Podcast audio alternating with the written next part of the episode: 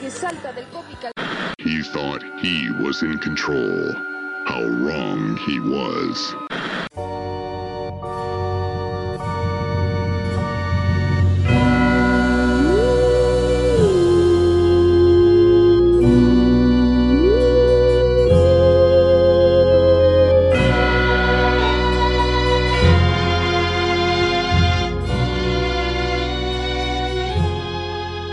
What's up? It's Shane with Dynamis Media, and I'm joined here with Stefan. I'm a piranha. Uh, and uh, you're tuning into you're tuning into the Dark Side Drive-In, which is our horror themed You didn't podcast. see a you didn't see a Finding Nemo reference coming within the first one minute of this, did you? you know, I did not actually did not. I I'm thinking of all the things you could have done, and that was not one of them. So congrats, that was good. Kudos. I did it. It's a solid solid horror reference that all of our fans would love, because we've all lost our way and had to have a uh, what would strongly be considered a uh, mentally inept guide taking us around trying to find our kids. So yeah, um, Sure, yeah. Who can't relate to that universal story? yeah, right. Uh, anyways, uh, so you're tuning into the Dark Side Drive-In, which is our horror themed podcast where we cover movies from again the 70s, uh, probably predominantly 80s at this point, and sometimes 90s. And we are covering Jaws. Oh, oh, this is embarrassing. Uh, it's a one of the famous Jaws ripoffs from an era of Jaws ripoffs, probably, or at least to Steven Spielberg, it's considered the greatest of the Jaws ripoffs. Uh, which is saying a lot. Yeah. Uh yeah, so yeah, Steven Spielberg did like this one best. Uh this one is Or, is or or hated the other ones more. yes. So we're doing Piranha, which definitely has more of a legacy than the other ones do. Although I will tell you, I kind of have a little uh, soft spot in my heart for Orca. If you Oh ever God. if you ever saw Orca, that was a solid one. Uh, what year did that come out? Orca. That's a that's a good 77. Yeah, a lot of them came out in like that same era, like the late seventies. They basically so what Jaws was what seventy five, and I think most of the ripoffs came out around the time of Jaws two. So like basically, Jaws happened, uh, took the world by storm. Everyone was talking about Jaws, and then suddenly they're like, "Well, we got to do other versions of like sea creature ones." So you had, you know, you had Orca, um you had uh obviously piranha you had like last shark you had uh devilfish uh you had um tentacles which you know went a different way with it it was about a an octopus or a squid i guess it kills people and it's really funny because uh, a lot of these movies like when you watch them on like tubi they'll just play one after another and they all have like Mhm. that same like late 70s look so sometimes I'll put one on and like fall asleep on my couch and wake up and think I'm like watching the same movie. And then I'll be like, wait a second, this isn't about a shark at all. Why are there tentacles now? It's like, oh, It's it's like a because new like, animal. yeah, it was like um the time one of the things that I talk about is when I was like back when uh, Netflix actually had good stuff on it.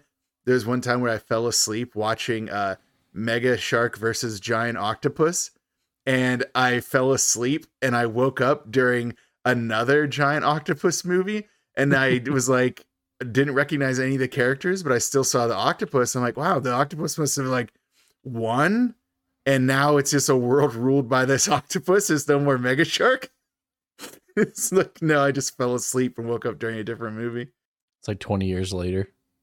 Well, I mean, it was like the it was a lot of those movies like they're kind of absent time and place, other than like some of the technology they use. So it's like it's like oh, it takes place anywhere between 2001 and 2015.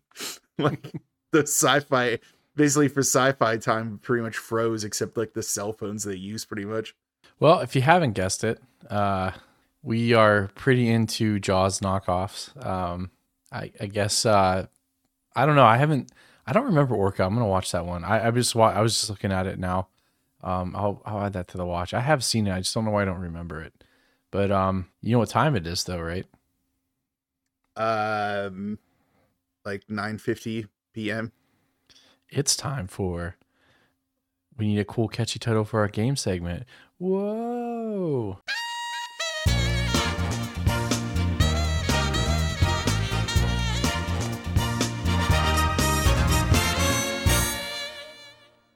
Game time. Um, yeah, there you go. That's good. Welcome to the Dark Side Game Room. Pew pew pew. I don't know. We yeah, That's we good. should come up with this uh, name for that segment. Like a like a slogan. Uh, we could like the Dark Side Drive-In Arcade or something. Um, so last time we had a trivia question, and the question was, which 2007 found footage movie involves a virus turning people into cannibals in Barcelona? And your guess was, REC. and you were correct. I know. And I will say, I had a hell of a time cleaning that up because we had so many interesting like like snip snippets of like um like different movie facts that we kept throwing back and forth, and I was trying to not reference like REC. uh, but you meant like it was like you mentioned REC too, and I'm like ah whatever, we'll just kind of roll with it. But um, yeah, you're so you're on a winning streak, hot streak now, man. Am I if I was playing NBA Jam, would I be on fire? After this one, you would be. Ooh. So let's see. Okay, you ready? What are we doing the next one already? We're not gonna not gonna talk about REC a little bit more. Do you want to talk about REC? I don't know. I did like the I did like Quarantine, like the American remake, uh, quite a bit. But then like I did get around to seeing REC, and it was like REC was so much better. And I feel like we're we're to the point now where we're kind of done with American remakes of like foreign movies, right? Like we we just accept that we can handle subtitles. right? Like we don't need to like do American remakes of like every other country's horror movies. And I, I don't know when that kind of flipped, but I will say probably um, Parasite was the final nail in that coffin, where I think that people widely accept foreign films now. Um, Oh, like when Parasite won the Yeah. Oscar. and was so widely like just enjoyed by everyone. You know, one thing, and I'll be honest with you, that I can't stand is uh dubbed. Like so, like if I'm watching like anime, I like dubbed anime. I don't. It doesn't bother me. Dubbed television shows and dubbed movies bother me. Like I would rather have the. uh I'd rather have the subtitles. I don't know. It's just because the audio doesn't match the mouths. It just bothers the shit out of me. Um, it doesn't really bother me that much because usually there's times where I might want to take a nap. Okay. Well, Well, I can't. I won't understand what they're saying if I'm sleeping and uh, they're speaking another language. There, but also, good. um, yeah, okay. Well, that's all. And I also like uh during my like, you know, formative years in college, like trying to understand film and like watching all of these different movies. I'd watch a lot of Italian films, especially spaghetti westerns, and Italian films are really interesting because not only were most of them, you know, non-English speakers having their voices dubbed over in English for the movie, but a lot of times Italian movies would do that anyway with their track. They would just like film the movie and then do a dub over track anyway, even if it was the language that they themselves were speaking and I don't Mhm. really understand why that is. There's always this like disconnect between like the movie and the the voiceover tracks. So like it, it was one of those things that helped me get like really used to the idea that like yeah, there's kind of like asynchronicity to this that doesn't bother me too much. Um, but yeah, I I think especially like uh, as far as like horror films go, like the like doing American remakes of of horror movies. I really think the straw that broke the camel's back on that trend was just the J horror remakes. You know, you have your Ringu being remade into the Ring and your Ju-on being remade into uh the Grudge or whatever. Mhm. And it just kind of came to the point where it's like, well, we just can't let Japanese horror films stand on their own. We have to do our own version of it. So I think that now we've kind of um, although I say that, but I think wasn't it just another grudge movie just a couple years ago? So Yeah, I can't. Remember. Like yeah, American there was. Grudge movie. So there you go. Maybe I'm maybe I'm wrong. Maybe we aren't quite past that yet. Hey, I'm But then again- ahead of ourselves, but But except that you and I just went to see I know. Godzilla minus one minus color. I know it was fantastic. Yeah. So like we were perfectly fine sitting in a theater doing subtitles. Didn't mind it at all. I mean, that was a master class of how to make a film. for for any amount of budget. That's one of the best films I've seen in a very long time. Folks, if you haven't seen Godzilla minus one, I don't know what you're doing. Like take again, read our review. It's on our website, um, dynamusmedia.com. And Stefan really hits the nail on the head about even if you took Godzilla out of this, it would be a you know a fantastic uh, you know, I guess period piece on, you know, different things that people are going through after major conflict. But with that said, and I and I haven't seen the color version, so I'm gonna boldly say that I think the black and white version is going to be better than the in color version. But um we'll have to see for me at least. But so you saw both. What do you think? Um, I think they're both amazing. Um, there's definitely parts of it that I, I liked what they were doing with the black and white version better, but then there's sometimes where I'll see like a like a still image of one of the like in color shots and just like looking at that Godzilla design and how real he looks. I'm like, I can't Mhm. believe this. And like some of that, it, like just because black and white isn't how we see the world, so like there's a little bit of artifice there, which I think is a good artifice but also like it's another thing to like see what is a photorealistic creature and standing there in full color. So I don't know. I think they're both great. Unfortunately, the theatrical run is over. Um, there was only that one last week where they're doing the black and white version, and then now it's done. So Bummer. hopefully it comes to on demand or to like a home video release sometime soon. I, I think that those things take a while, but is that what they're saying? Is April? Mhm. Yeah, April. So, well, I guess you gotta wait, folks. You Well- snooze, you lose. Speaking of snoozing, uh, let's go on to the game that we started and have tangentially left. we moved behind. away from that yeah but now we can come back to it So um, this time, instead of trivia or the uh, like taboo game, we're gonna do where I say a movie quote and you have to guess which movie it's from. This is this one. I think you'll get it, but this is gonna be a hard one. So you ready? uh yeah i'm the readiest i've ever been Okay. So the the the quote is, "I'm going to give you the choice I never had."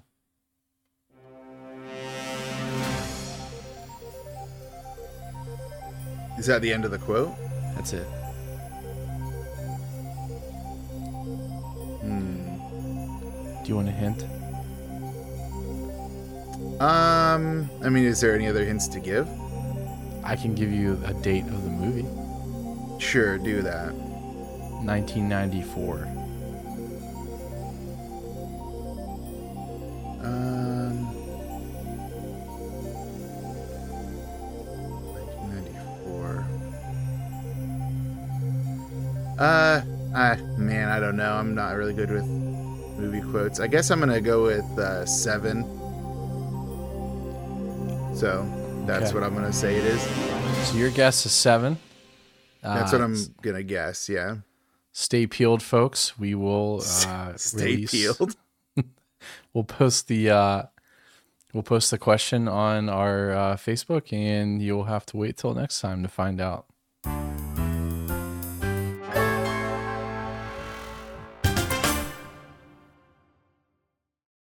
Have you? By the way, is your TikTok discourse all about a bunch of young people pretending they don't know who Killer Mike is? No. So I okay, I don't even know where this is coming from because I'm not much of a. Oh my god. I'm, what? Good. So like, Killer Mike just won the best rap performance like Grammy, Right. right? Yeah. and there's like a bunch of young people who are like pissed because it wasn't like Travis Scott or it wasn't like uh, I think Drake and 21 Savage had like a collab that happened. It's like number one, dude, I barely know who Travis Scott is. I'm just being honest. So like I'm like I'm not in touch with the rap world. That's not my world at all. hmm You know this. But like. I've, but I know who fucking Killer Mike is. And all these kids are like, it's like who even is Killer Mike, man? Like who is that guy? It's like, what are you talking about? He's like what he's like like a big figure in like culture, like not just like rap culture, but in like the American culture and stuff like that. hmm And it's like people are like, "Oh, you just know who Killer Mike is because of uh because of Bernie Sanders or whatever." Because like Bernie Sanders and him did a bunch of stuff. I'm like, if I'm being honest, I know who Killer Mike is because of, because of Frisky Dingo. Oh, okay. Yeah, I forgot about Do you that. remember? Do you remember? I do now. because he That's was what funny. he was doing the the songs that were being that were uh tuck tuck wheels in in uh frisky dingo right Yeah, I'm trying to I'm trying to look up the what it's called specifically. yeah See, I'm knew trying- I knew him from OutKast, and uh, yeah dude he played wheel in in frisky dingo which was yeah, really that's like, it. Taqu'il. Thank you. Yeah, yeah. yeah, yeah, he played Wheel, and like so, but that's like it's like okay, so that's where I first heard about Killer Mike. But then it's like, then I would see him like hanging out with Bernie Sanders. I see him doing other like like you know a lot of political action and and you know you know things of cultural significance. And I'd be like, oh, it's Killer Mike. Yeah, it's the guy from it's the guy from Frisky Dingo, still out there, still like being relevant. And then now to see all these like Gen Z motherfuckers be like, who even is Killer Mike? It's like you have to be like trying not to know who he is. Yeah, he was also in Aqua Teen Hunger Force too. He was the Boost mobile phone. Yeah, because he was he was like doing a lot of stuff with uh because like they were like the studios where they were like recording those shows and making those shows Mhm. were not far from the studios where he was recording, right? Like it was like they were on in the same like area of like Atlanta or something. Wasn't that the case? Yeah. Yep. and that was like they so they all they would like did some of those collaborations which is really cool but i don't know i you can't I, i'm sure you're not going to keep this in the Oh, I'm show keeping this, dude. How like how are you going to make that work i, I just won't took such it. a i took such a radical Yeah, change fuck them from kids. but like i'm I mean, even i would got whiplash trying to figure out how i went from went I'm leaving. I'm leaving this about- in for Killer Mike because he deserves his moment. No, like no The kidding, Grammys yeah. weren't important. Our shout out on our podcast is going to make this man's career. Oh please, yeah, right. That's the thing is just like the idea that like mm. now there's all people like, like these kids online being like, who even is that? It's like, dude, I don't even know if I would know who Travis Scott is if it weren't for like Fortnite. like oh otherwise, I oh wouldn't my even. god, What? it's like, do you know who the Weeknd is? He's also in Fortnite, I know. But he's also in an issue of Fangoria too. So To be fair, I did have to explain to you who Twenty One Savage was. you did hundred percent. Yeah, when we were playing Call of Duty, I was like, who's this shirtless dude that just showed up in this game? Oh man. Well, And now we that I have a problem with people running around shirtless, like, do you? But like, it's also a, a war game. Like, he's going into like a war zone without a shirt on. It seems like you want to wear more uh, protective gear, not less. Yeah, I feel like that that moment in time of them trying to make that game Fortnite is wild to me because not only can you play with Snoop Dogg, but you can also play with Nicki Minaj, and it's like, okay, all right, we get it. So Yeah, I mean, obviously, I bought Nicki Minaj. I had to. Her Yeah. guns were sick. I think I, I got Snoop too, but that's because I knew who they were. I didn't know who Twenty One Savage was until you told me. right. Anyways, well, uh, I think we've uh, I think we spent enough time on uh, going through who Killer Mike was. Um, why don't we get into who's actually in this movie? What do you think? Uh, yeah. I mean, I would I would guess 1978 uh would have been well before Killer Mike's time to be in things. But uh, but yeah. So like looking at the uh, getting to the cast and crew of Piranha. Hopefully everyone watched the right Piranha. You didn't get stuck accidentally watching the 1995 one. And I actually couldn't find Piranha 3D anywhere. So I think that it's not really streaming right now either. So I guess this is probably the easiest one to find. it's probably for the best. Uh, I actually liked Piranha 3D. Or It was the one- Double D? 3 Double D is terrible. And I think it's on Amazon streaming for free. It's like, well, who wants to watch that? But, anyways, Piranha, some consider to be the best of the uh, Jaws ripoffs, is directed by Joe Dante. I believe it was Joe Dante's first uh, full length feature film, uh, working under the uh, famous, you know, tutelage of uh, Roger Corman, producer extraordinaire. Um, but obviously, like since then, Joe Dante, like other directors like James Cameron, and I mean, you could count all of the, the famous directors that worked under Roger Corman. And, and and it's actually kind of funny. So this is Joe Dante's first feature. Uh Piranha 2, The Spawning, the sequel to this, was the first feature film uh directed by James Cameron. Like really? yeah. so it's like these two these two like famous directors like get their start with the Piranha series. That's wild. I did not know that. Yeah, yeah, yeah. Joe Dante, uh, known for The Howling. Uh, I think we mentioned that when we were doing our Howling 2, Your Sister's a Werewolf episode about how Joe Dante did the first The Howling. He did not do the second, as we know. Uh, Twilight Zone, the movie, which I believe was a multiple director collaboration. I want to say John Landis was involved with that, um, among others. Uh, probably Spielberg too. Who's sorry? Spielberg too. Yes. Yeah, yeah, Spielberg. Yeah, yeah.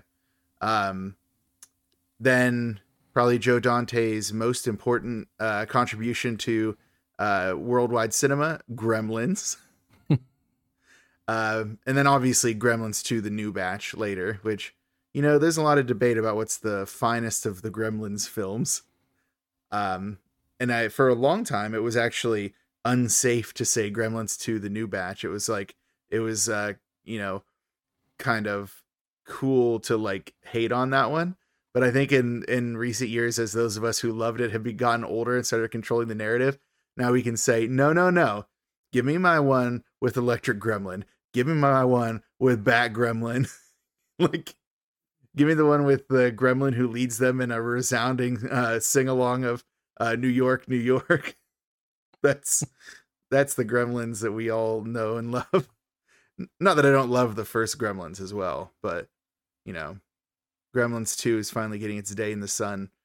Much like the uh, Bat Gremlin that got a shot of uh, that sunscreen concoction that allowed it to come outside during the day, only for it to be defeated by uh, Nick uh, Dick Miller when he took control of the cement truck and poured cement on the Bat Gremlin. Do you know what I'm talking about, or am I just saying no? I do. I liked I liked your slip though, Nick Miller with the Oh, Nick Miller is the character from that television New program. Girl. Yeah.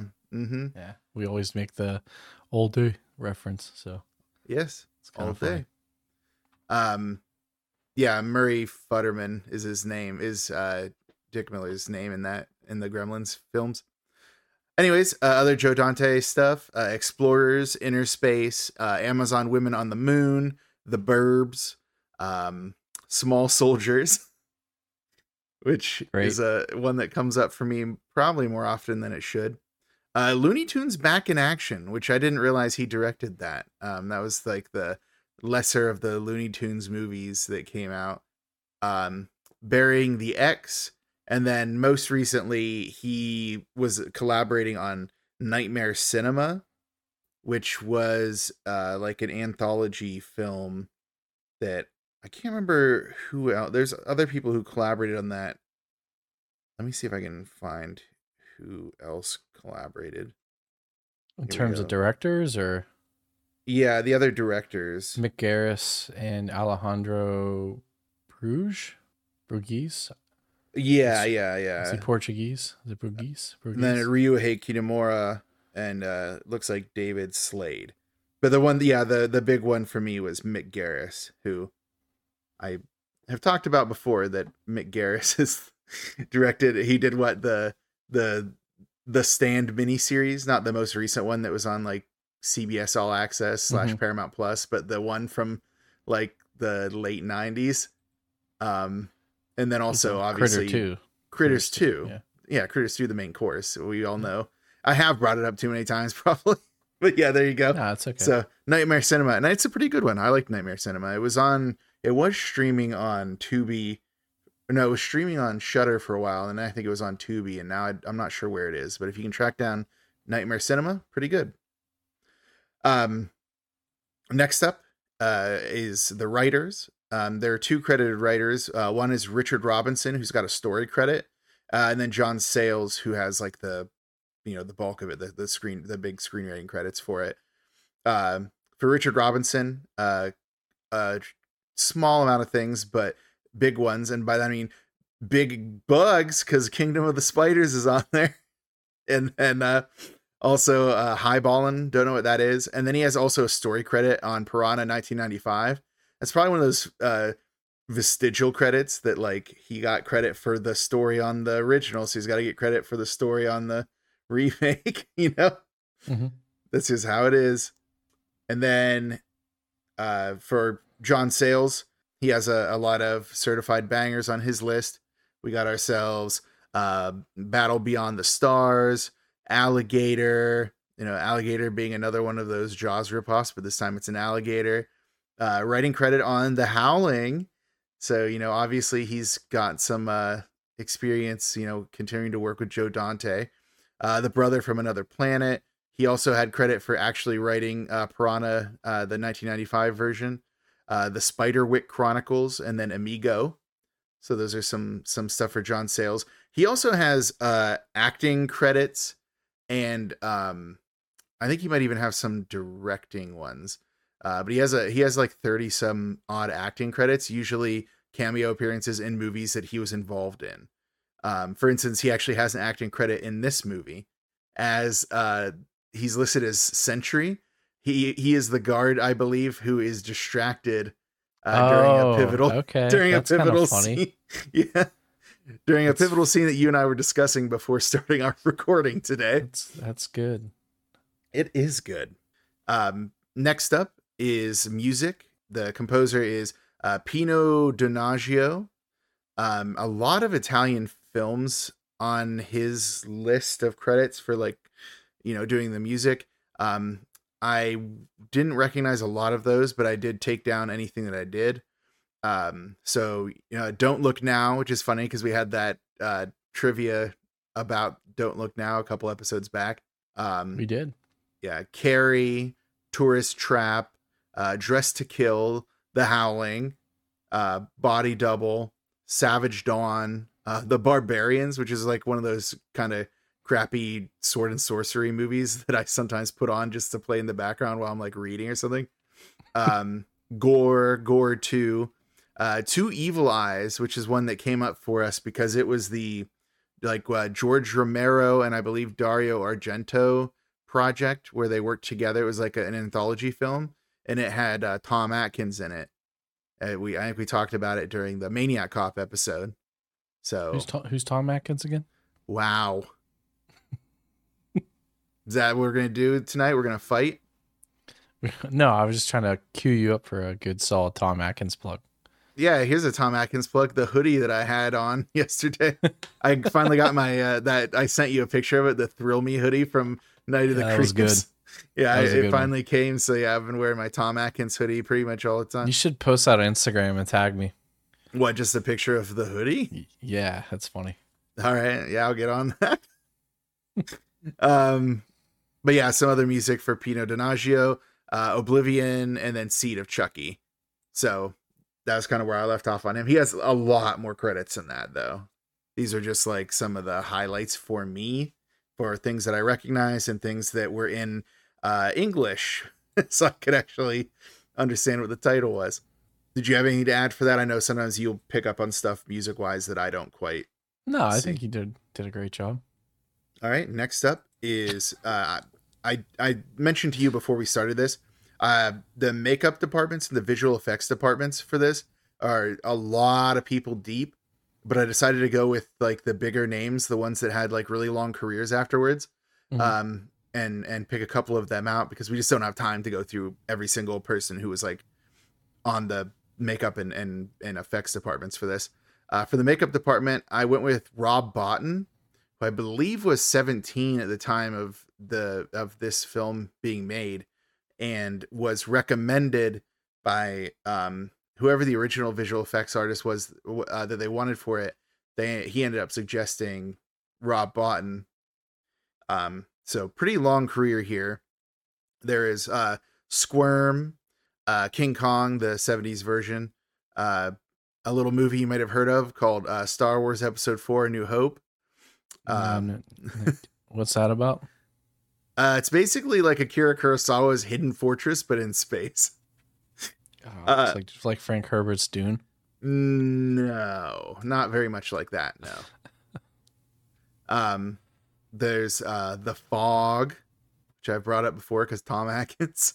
Uh, Maniac, The Howling, which so many of these people are involved in The Howling. It's kind of wild to me. It is Um, crazy. The Thing, uh, Twilight Zone the movie, Legend, Innerspace, RoboCop, uh, The Great Outdoors, Total Recall, Basic Instinct, Seven, Mission Impossible, Fear and Loathing in Las Vegas, Fight Club, uh, Charlie's Angels, and Mr. Deeds. And I think the only reason I brought up Charlie's Angels was because I just talked to you about Charlie's Angels recently.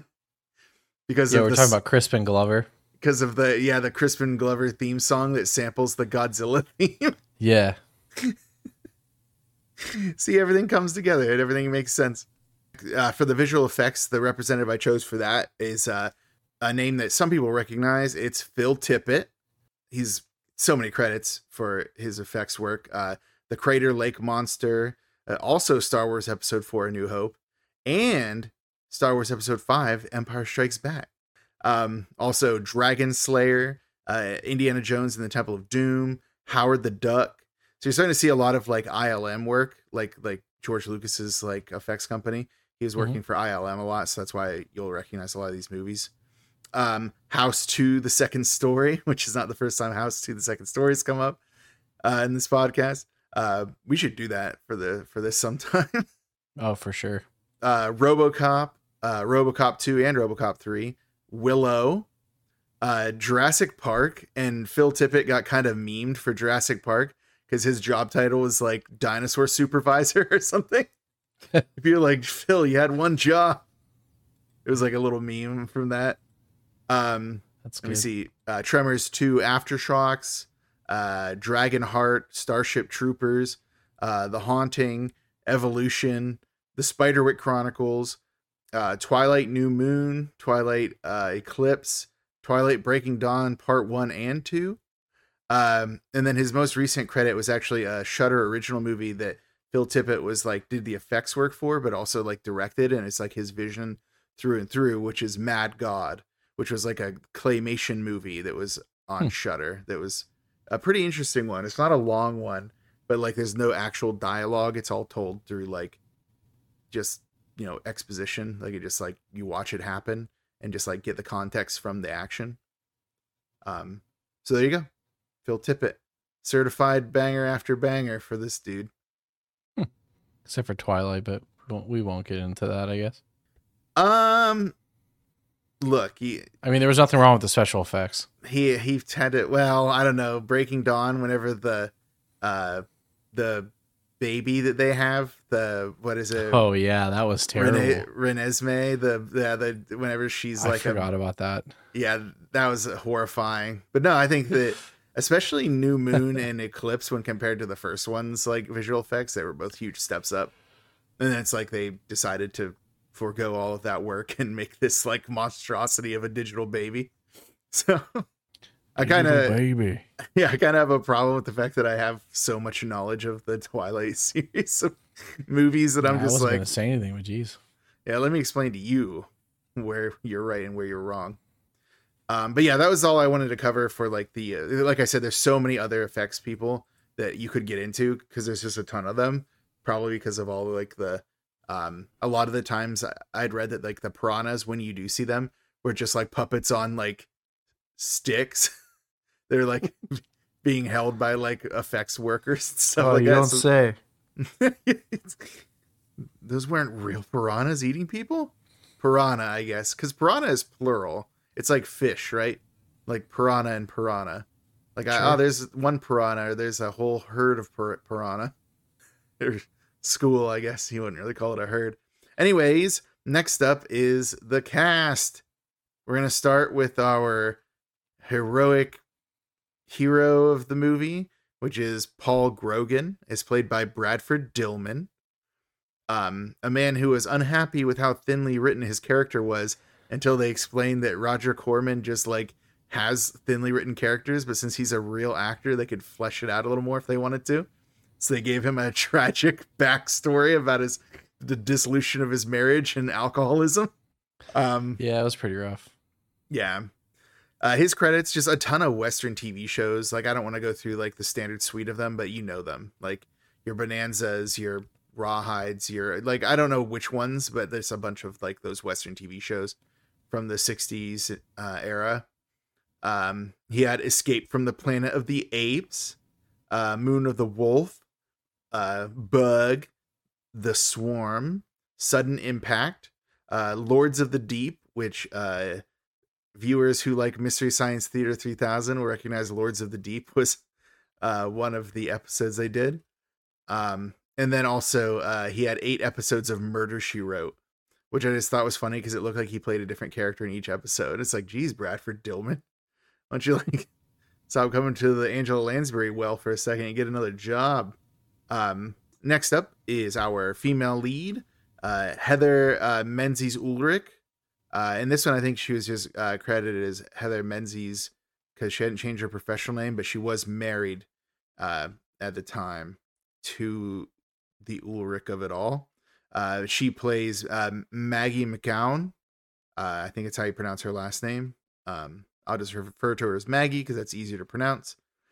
Uh, she was in a little a little musical you may have heard of called The Sound of Music. Uh, she The played uh, The Sound of Music. Mm. It's you- the w- one where the hills are alive with the sound of reckoning. Ah. um, yeah. in- so insert Slayer. yeah, there you go. Yeah, like Sound of Music, just one of those like lighthearted musicals that involves Nazism, uh, but also like she was one of the, like the Von Trapp sisters. I gather there were several of them. I don't know if she was Yes. the one that was what She sixteen Louisa. going on seventeen. I don't know which one. Was that who she no, was? that's that's the oldest sister. okay, No, she was the next youngest sister, Louisa. cool. I'll take your word for it. Ah, Um, okay. Do you think that the hills that were alive with the sound of music were also the ones that had eyes in the Wes Craven movie? I mean, Probably not, because one was in like what the Arizona desert and the other one was in Austria. yeah, right. That yeah, it could be it could be a different place. Probably close to each other. Sure. I mean, mountains all pretty much the same. Hey, those hills could have eyes too. We don't know. We don't. Um. All right, then uh, the computer wore tennis shoes, but not like the Kirk Cameron remake. It was the original one. Um, she was in. S- you you remember? S- Yeah. I brought up before the Snake movie. She was in 14 episodes of the Logan's Run television program and then Endangered Species. And I believe that was her final credit. Um, kind of a sad but interesting detail is that both her and Bradford Dillman like passed away within like six months of one another. Uh, I think both due to cancer, unfortunately. Um, so not a fun fact, but an interesting one nonetheless. Um, so now that I've brought us down, let's raise us back up with Dr. Robert Hoke, as played by Kevin McCarthy. Uh, he was in Invasion of the Body Snatchers. And uh, Shane, I know you're wondering, was it the 50s one or the 70s one? Which one was it? It was both. It was both. It was both. Like he had an actual role He in the snatched 50s both one. bodies. Yes. And then in the 70s one, it was more like a glorified cameo, which I know you were not happy about that. Um, Yeah, give the man his due. I mean, he was in it though, at least, you know, that's nice to see. Yeah.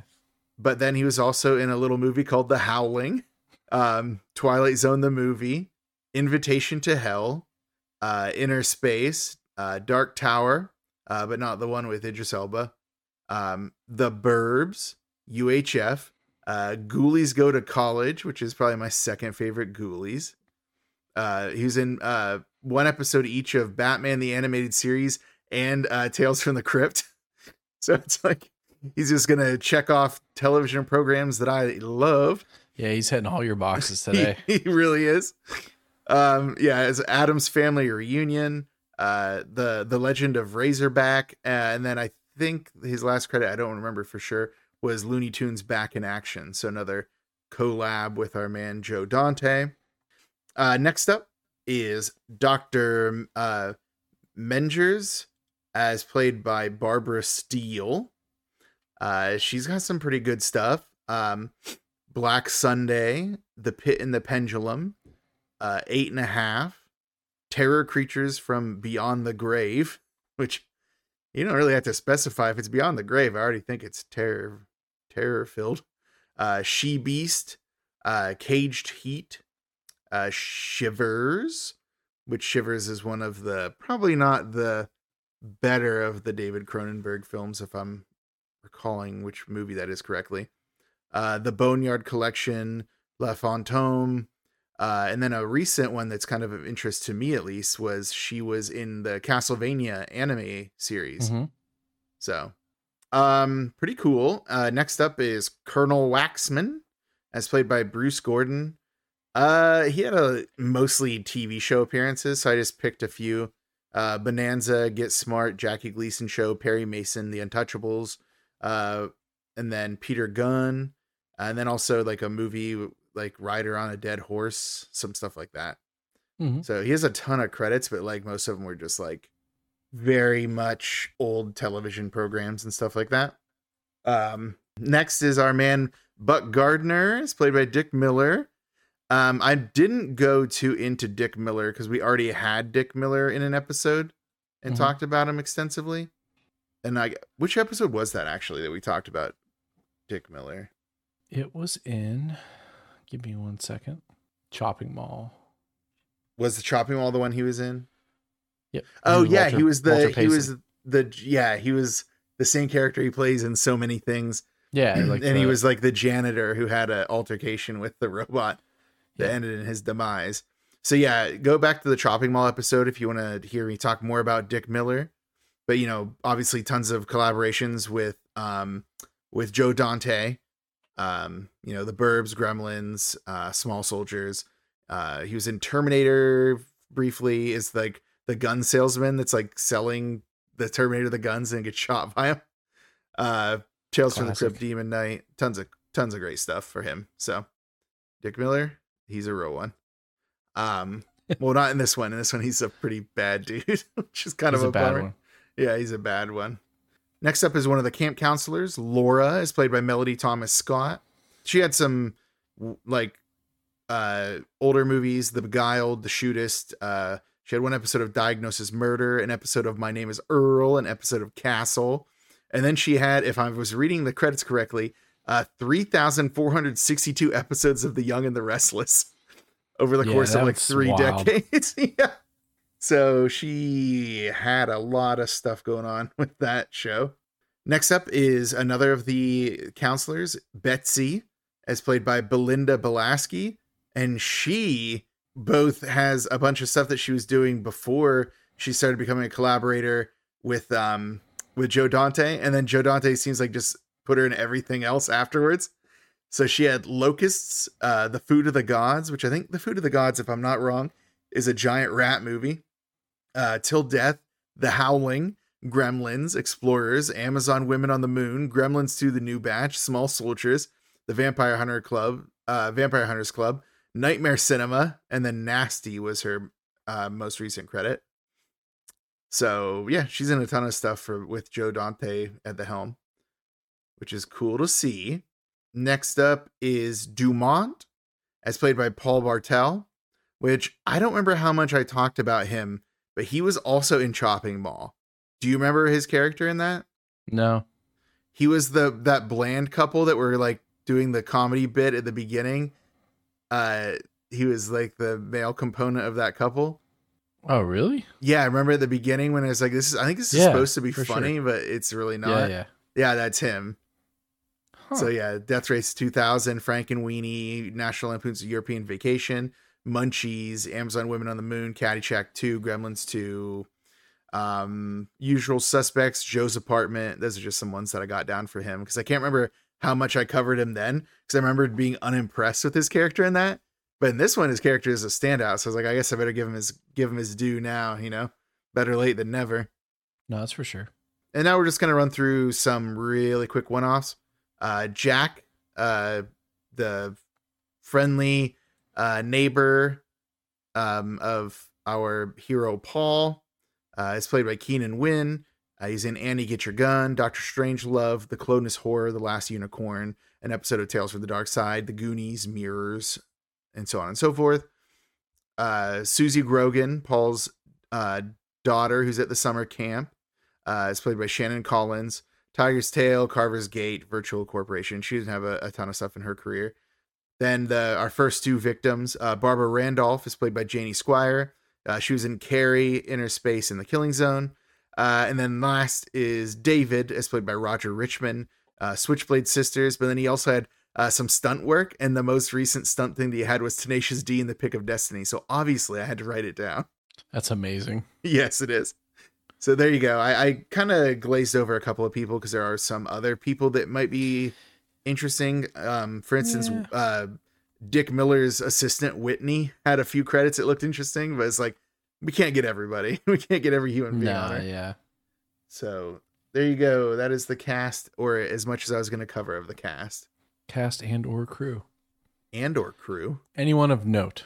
Well, that seems that seems rude, but yes, also anyone of note. Yes, that's I them. can't believe you didn't want to talk about the damn guard, Mike Sullivan. Uh, why would I want to talk about him? But does he do anything interesting? No. Oh, you doing a bit? Thanks, dude.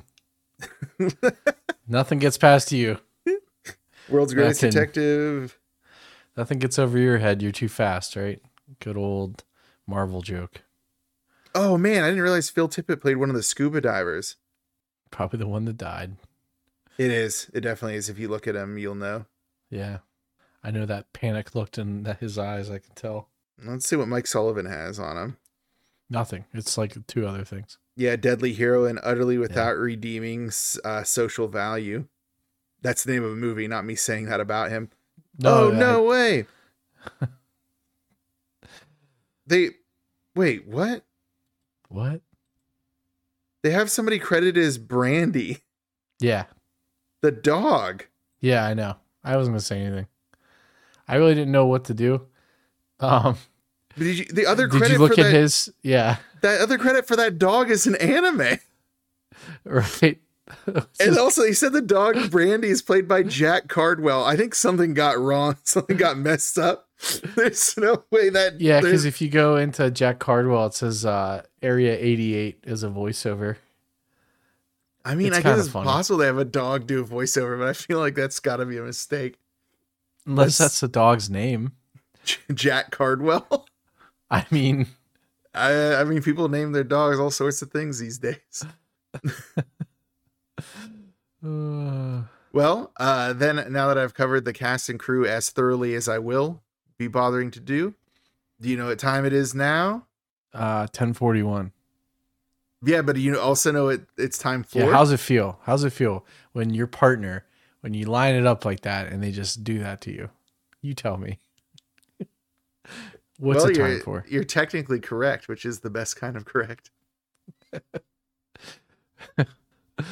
um, but yeah, no, what it is actually time for is the plot description. Wow.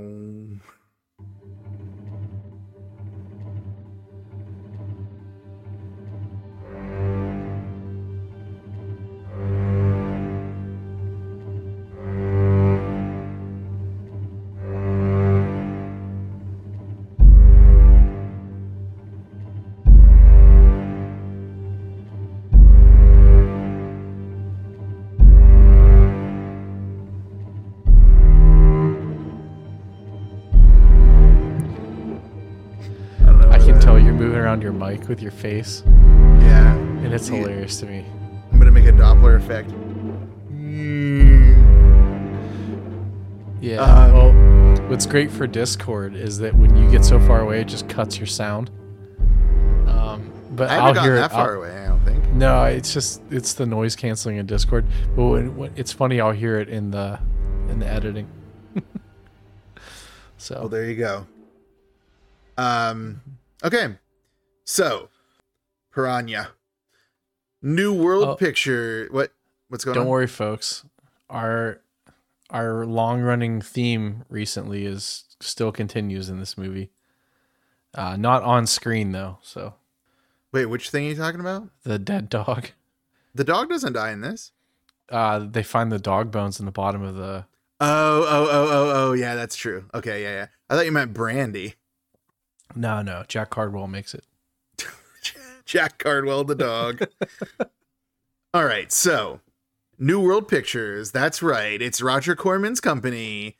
Uh, it's over at first what looks like regular water, but then, uh, what is it? It turns like um, like red, right? And then it, it's like then it's blue lettering. Um, It's. I think it's the other way. Blue with red lettering. Oh, maybe I'm thinking of the closing credits. Either way, um, we get the uh, yeah, we get a little bit of oh yeah, it's it's kind of weird looking because it's kind of a black background with like yellow letters for a little bit, and then it's weird blue black ones.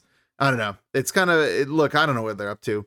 It doesn't matter. We're done with that. We're gonna pan down to a chain link fence with barbed wire and a no trespassing sign. Surely this means that no one will trespass. Um, and it is nighttime, and we get a a couple hiking through the woods, and the couple is uh, we'll find out is uh, Barbara and David. Um, they uh, you know, given that it's night, they say they need to make camp soon. Because there's one thing that you do when you're backpacking in the woods is you wait till after nightfall to set up camp. That's what everyone does. Like Yeah, nothing, totally. nothing like setting up camp in the pitch Yeah, in the dark. of- yeah, So then you don't remember where the strings are for the tent. It's great. That's how you're supposed to do it. makes total sense. Um, yeah, they so they get to like the no trespassing sign and the fence. It's like very uh, unwelcoming. Uh, but David suggests uh, to Barbara that they go in and explore. Uh, Barbara is wondering why this place wasn't on the map. Um, which you know the guy, the guy like correctly suggests that it's a secret because it is like a secret facility that's run by the government. But we also learn later that it existed before the government bought it. So it's like, well, then why wouldn't it have been on a map? Um, Yeah, I didn't think about that till right now. I know, That is- yeah, these things like that is good. That's Yeah. funny.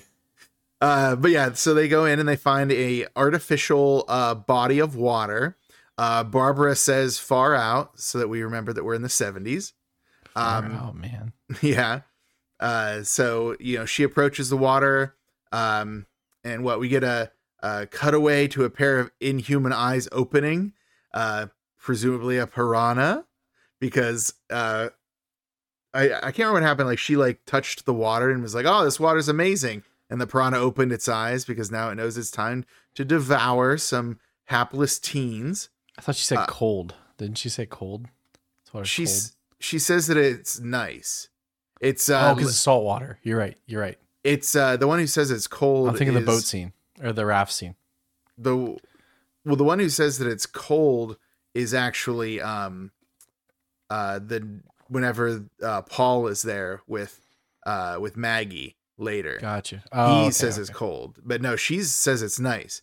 Um, and then Barbara, you know, who's reluctant to actually enter the fence, uh, now is no longer reluctant and insists they jump into the water in order to wash off, uh, because apparently they're really funky from their walk, and she says it'll be gross for them to be in the sleeping bag.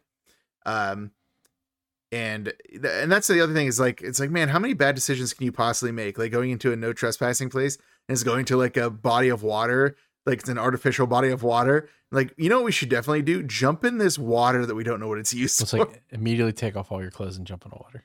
yes. Yeah, yeah, yeah.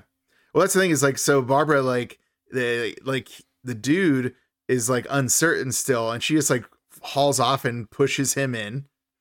Um and then uh you know Barbara yeah she disrobes and hops in herself. Uh and then whenever she hops in like David's like, "Hey, why'd you bite me for?" And she's like, "I didn't bite you. You're crazy, dude." And guess what bit him? Shane, it was piranha. In order to uh, attract as much attention as possible, they decide they want to do a swimming race. Yeah. Um, but you know, David, uh, in the midst of it, is starting to get devoured, and we do get some of the traditional bloody water. Uh, this is kind of the problem with a lot of this movie is you don't see a ton of what's going on. It's just like blood water, which sometimes is effective and sometimes is just annoying. Um, so yeah, uh, Barbara yells for David. uh, despite the fact that it's not a very big pool of water and he's definitely not surfaced. So Yeah, and like obviously it's like, oh man, you swimming over to help him is gonna really do something. yeah, that'll that'll help. But yeah, no, she starts to get eaten as well.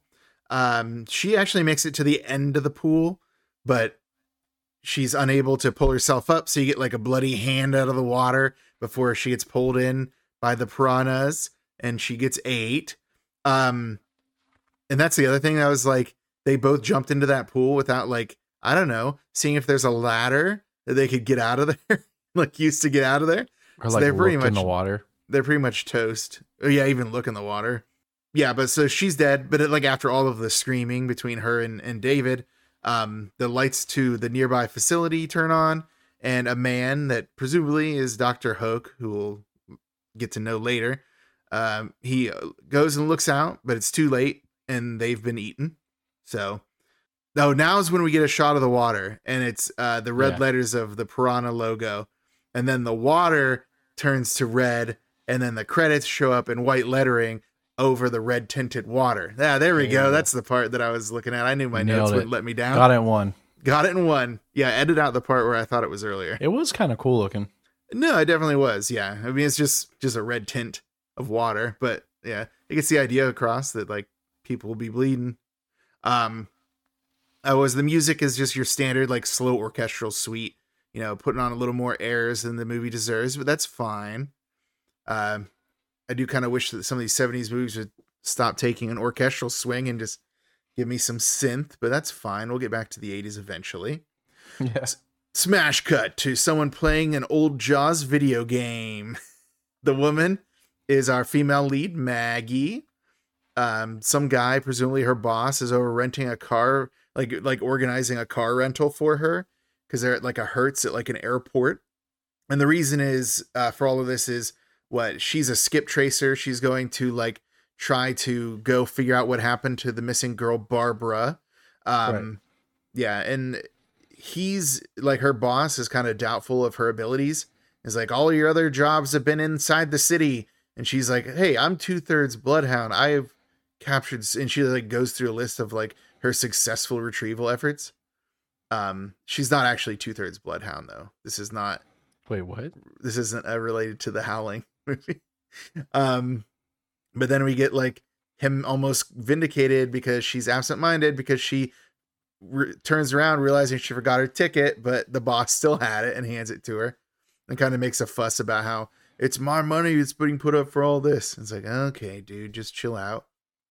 Although it turns out he was right because like whatever that vehicle is that uh, was rented from the Hertz was like that Jeep because of like how rough the roads are supposed to be where she's going. And uh, how long does she have that thing before it's completely wrecked? Oh yeah, I forgot. That's like yeah. yeah. 12 calendar hours but yeah so um they never resolve that uh, other than that they That's can't great. drive it like insurance Um, fraud. yeah well i mean i mean technically she's not the one who crashes it but i doubt that they're gonna care about that especially considering the person who did crash it. Especially after his- the piranhas. well that's the thing is like insur- insurance companies like how do they handle that? Is it considered an act of god? Or is it an act of dr hoke?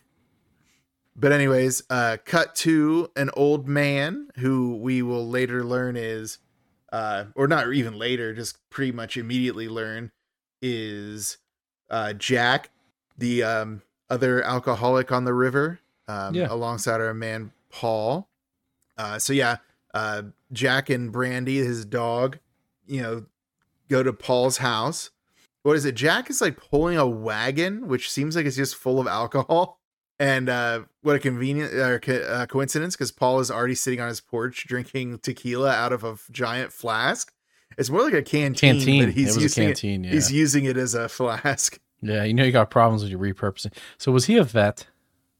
which one Like, w- like a Vietnam vet? Were they trying to imply that? Because he he brings up some stuff about the war.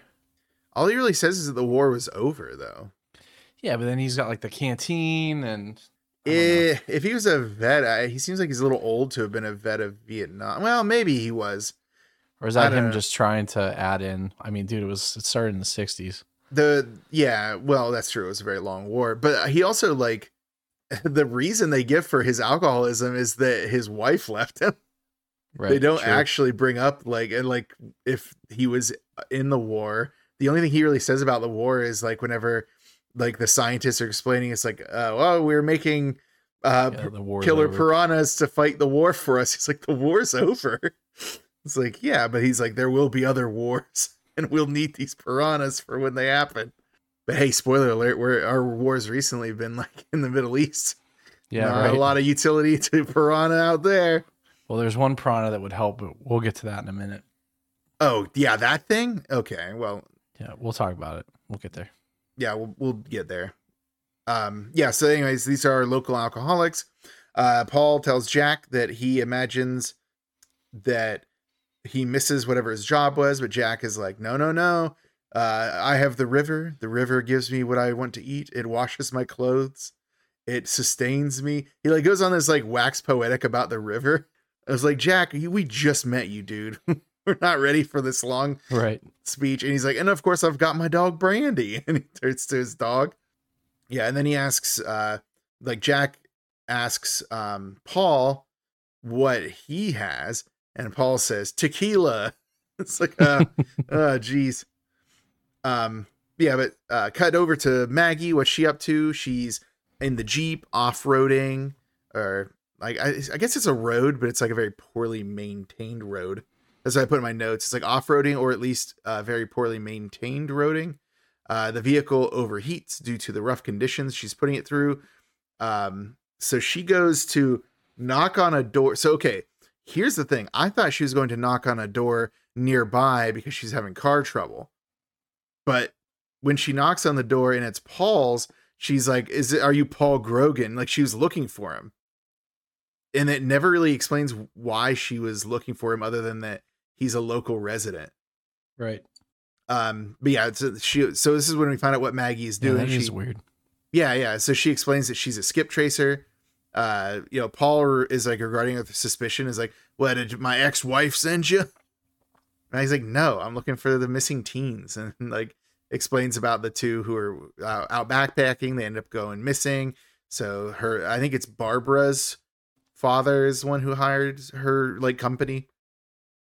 Um, it's kind of a funny scene though because she's like explaining like what she's up to, why she's there, and Paul, uh, proving that he's kind of a jag, is just ignoring her and eating a fish he had just grilled up. it's like, yeah, it's like, well, have you tried the police? And she's like, yeah, dude. like, how do you think I got this far? And that's kind of what I assumed is the police were probably like, oh yeah, there's totally a guy named Paul in the woods who will definitely help you out, like just being dismissive of her as they are of Paul throughout the movie. The cops do not like him. Then uh yeah, Paul's like explaining to her um you know who's around on the river. It's like, well, there's Jack who lives up the way, and then there's also the old army test site uh that closed 5 or 6 years ago. And she's like, "All right, come on, let's go." Uh so she's decided to make uh him her guide and despite we what we've come to know about his personality, he guess agrees to do it. Um, Well, yeah, it was just like, I don't know, taking me up there, and uh, it's like like smash th- cut. and then in the next scene, she's like, yeah, they're like in the Yeah. jeep on their way, or they're already at the site, right. and, yeah. and then it's like- she's and it's the exact same like no trespassing sign from before. And I was like, they kind of made a deal about how like she might be absent minded and might not actually be as good at her job as she was like boasting. But she literally like within the same day has already found where the kids went missing. It's like I guess she must actually be good at her job. Like I don't know why they played it for laughs. Like she was like not because she actually seems to be. yeah, I don't know. That's a good point. So they they go into the fence as well, and they're walking around the just the facility. And I was like, hey, for a place that's been closed for f- like five or six years, it's very well maintained. uh, which they don't seem to take note of. But I feel like it's maybe it's just one of those movie things that you never really notice, like how in like the TV show The Walking Dead, lawns are still mowed. And then was it, uh, yeah, while they're walking through the facility, uh, Paul still has his canteen of alcohol with him. So it's like, oh man, he's he's gone so far in his Okay, alcoholism. can we can we talk about something real quick? Sure. Okay. If you were to beat a fence open with a hatchet, and then proceed to run down a hill, which way would you hold the axe blade?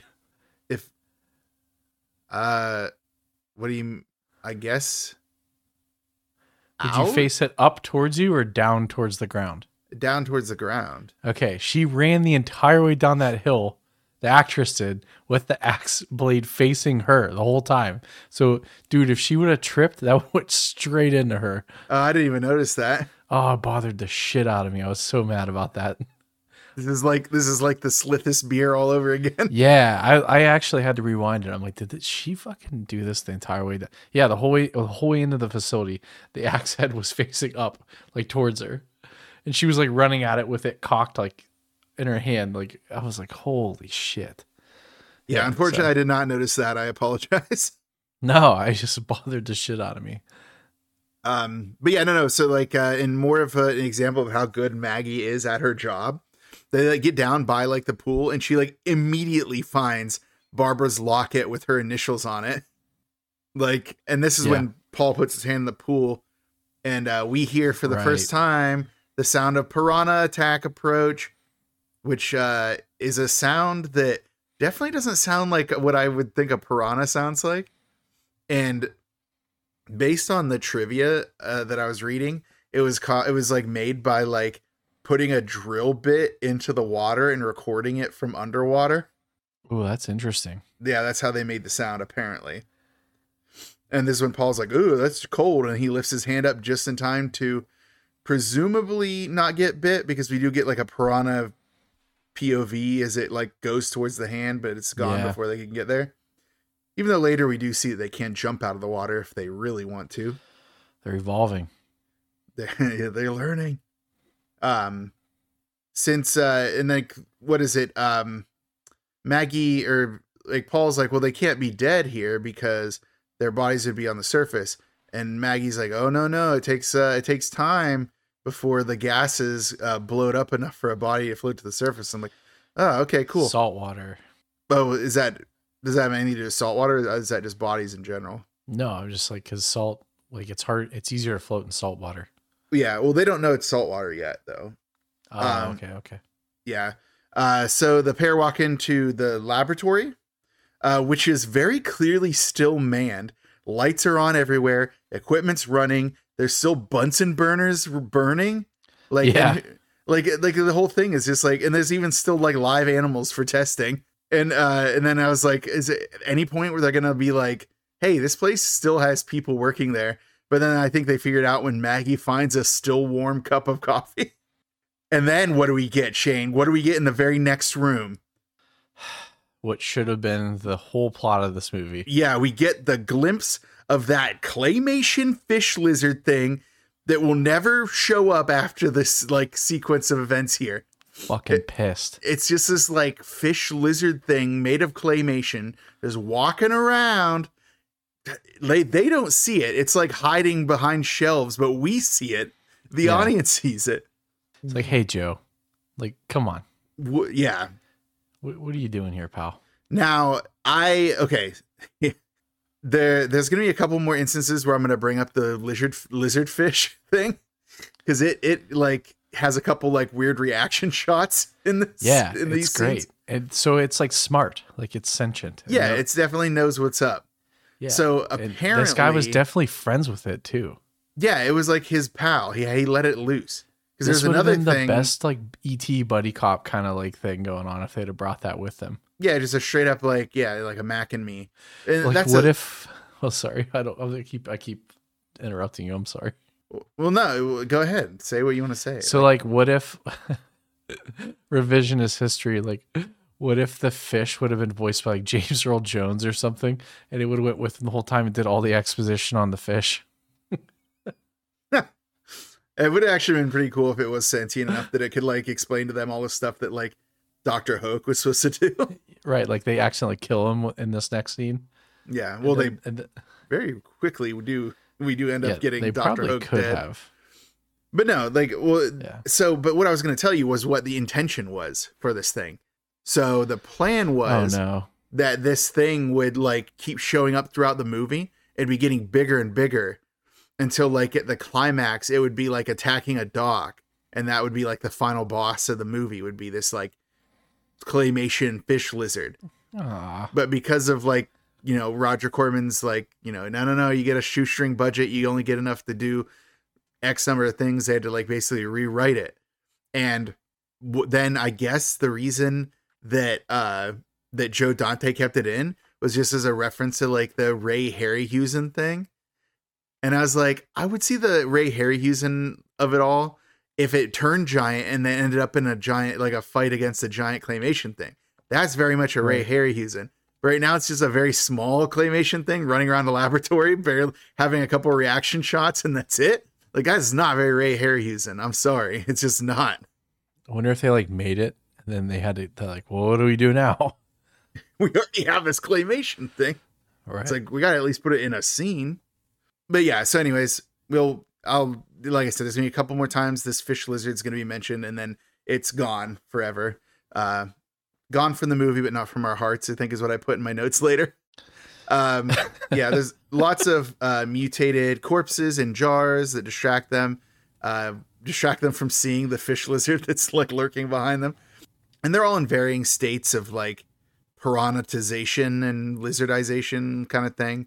In one tank, they see a mutated reptilian like fish puppet thing, which looks like it's like halfway between a like a piranha and whatever that other thing is. It's like out on land. You know, Paul wants to leave because duh.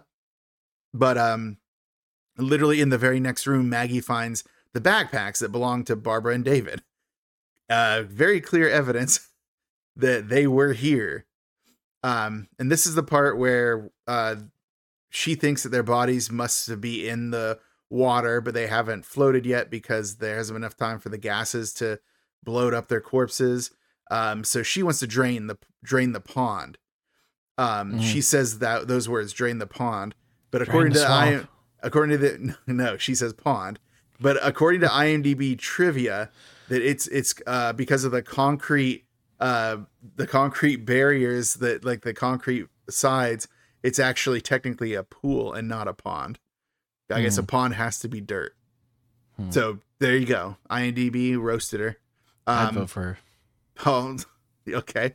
Uh paul says that they probably need uh someone's permission uh but maggie doesn't care. She's just gonna go and flip the sh- the switch. Luckily there's a very well labeled thing that says drain this thing Yeah. uh, but as soon as she hits the the the um, lever to drain it, Doctor Robert Hoak comes in and shouts, "You know what are you doing?" And just starts trying to fight them. Like instantly tries to fight Maggie's like ha- like attacking Paul with like looks like some kind of like skimmer for like a the for probably on the you know pool. Uh, you know, rather than I don't know using his words to explain that they're draining a pool full of murder fish into the local water supply, he just tries to fight them. Yeah. He's like, I'm just gonna kill him. yeah. We get a brief reaction shot from our claymation fish lizard as it tries to scurry away from this confrontation. um, it does like a little corner snipe look. It like like is like hanging out around the corner and looking at him. Um, meanwhile, uh, you know Maggie uh, takes the opportunity to knock Doctor Hoak out. She like clubs him in the head with like a what looks like a pipe. I don't know what she used. Yeah, I don't know. She does that. That's her move.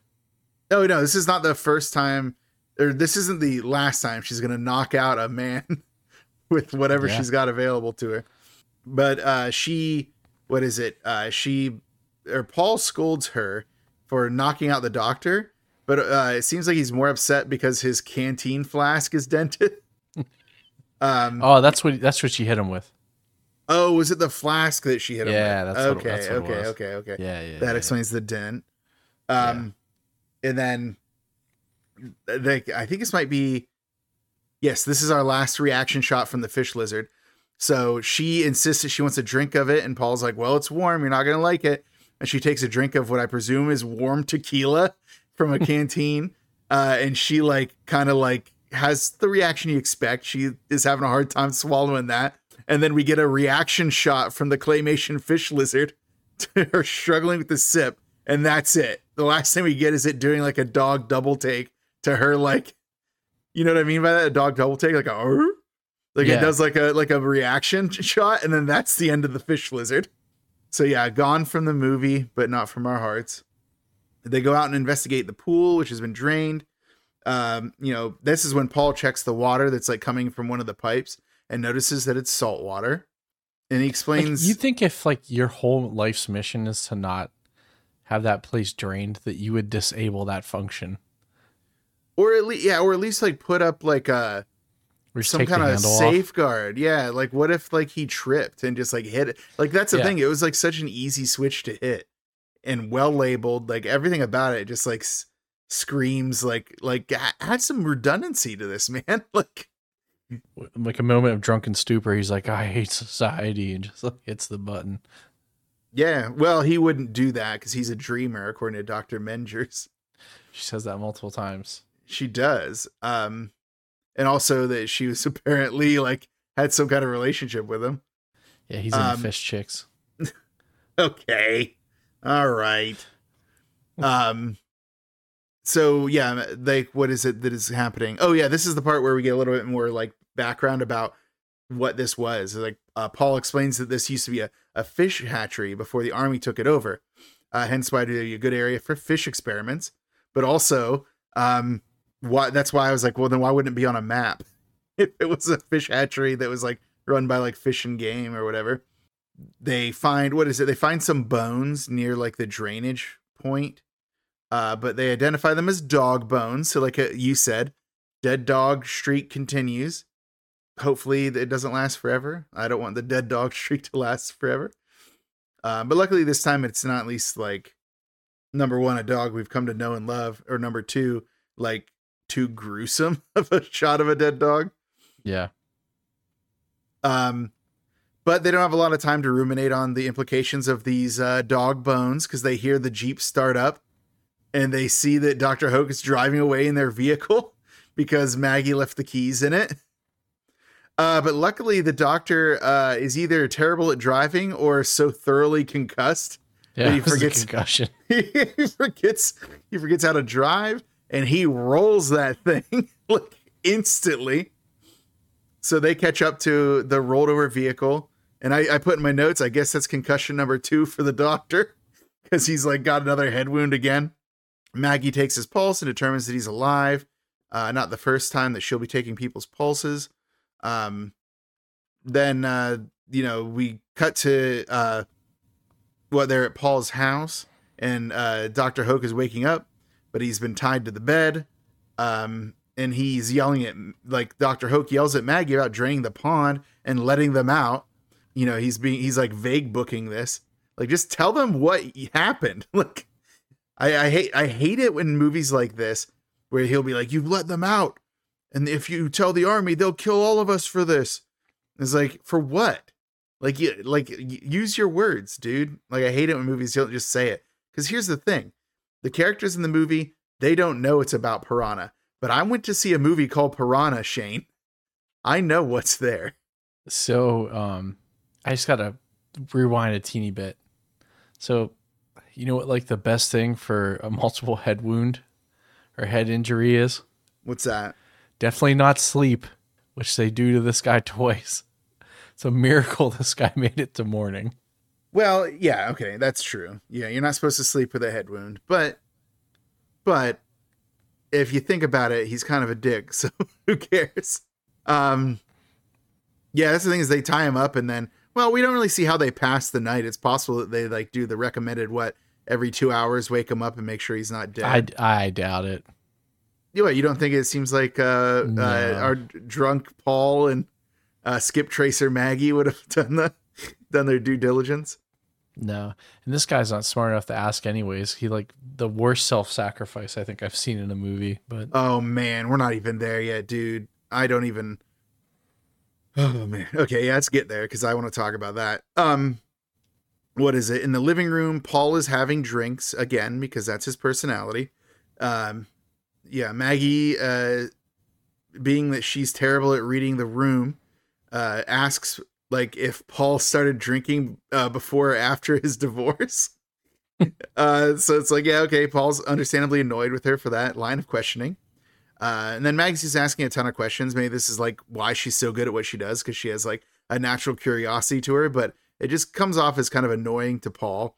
She asks about how long he was married, where they lived, all that stuff. And then we get a little bit of exposition about like where he used to work. So Paul says that he used to work at a smelting factory, but it was shut down due to the pollution, sold to the army, and the army sold it to a developer to make a resort. Guess what? All of that matters. Actually all of does. all of these th- yes, like literally all of these things, they just like kind of snuck it in there, man. Straight up like Hay Bale and Assassin's Creed just snuck it right in. So there you go. We know now. Um, and then you know Maggie continuing her line of questioning is asking about Paul's daughter. Uh, and then th- this is the part where it's like she asks if his daughter lives with him, and he says yes. And that came as a surprise to me, considering he's an alcoholic. Like, should he be raising a kid? Um, but then he like she's like on the couch next to him finally after having wandered around the room for so long. Uh, and so like Paul gets a blanket and starts covering up himself and Maggie with it. And uh, Maggie asks why he's so tense. And Paul's like, well, I guess it's because I'm not used to being around people. Um, except that he lives with his daughter, allegedly, and he clearly is friendly with Jack. But then Maggie's like, yeah, no kidding about you not being used to being around people because I've been trying to hint that I wanted to be under the covers for five minutes now, apparently. So there you go. I think it's implied that there's like a romance starting to blossom between them, but um, there's not gonna be a lot of time for that. What with all of the yeah, folks, don't worry about it. It'll never. it it doesn't really culminate into much of anything. Yeah. But the next problem that they have to address is without the Jeep, they have no way to get Dr. Hoak to town, which they need they are finally concerned that he might have a skull fracture the next morning. So it's like, oh, we better get him to the hospital. So yeah, Paul says that they can use the raft. Uh, and you know, Maggie's like, You've got to be kidding me. Uh, they go to the raft. Paul does a little bit of like, you know, Huckleberry Finn thing, like, oh yeah, I constructed a raft, much like the like Huckleberry Finn would have used or whatever. Um, and uh, Paul basically, I don't know how he did this math, but he says, oh yeah, this thing can easily hold three people.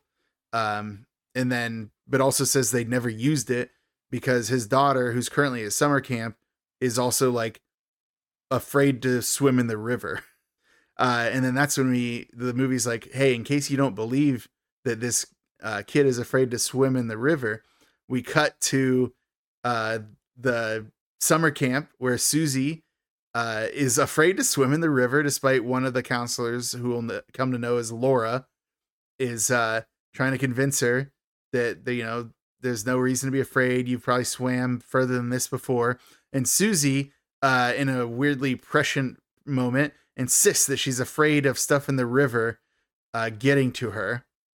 And then, right at this moment, as if summoned, we get uh, Dumont, the owner of the camp, and presumably the cousin to the people who are in the second movie.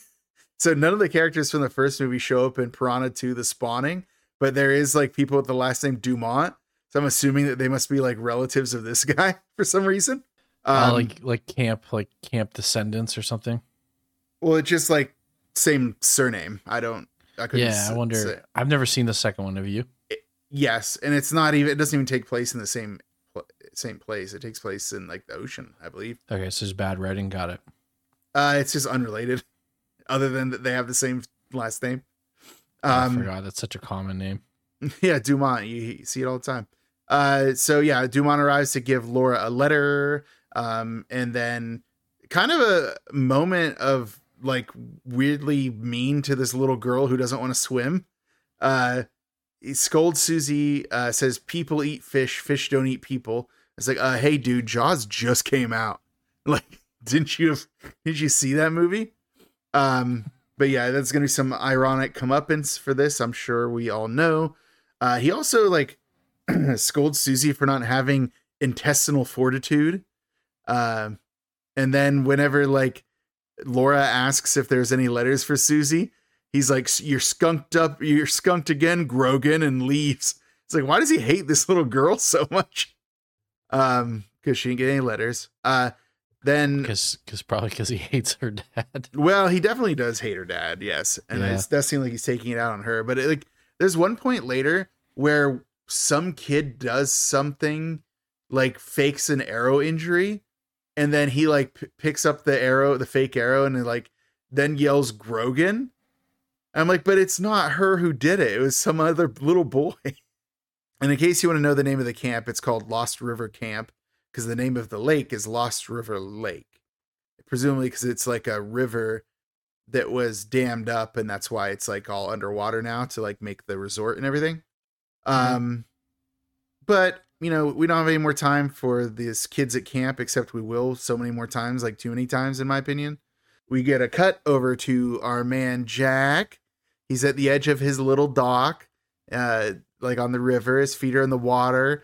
He's drinking some alcohol and uh, tossing like uh, chunks of meat in the water, presumably to attract fish to him so he can catch them.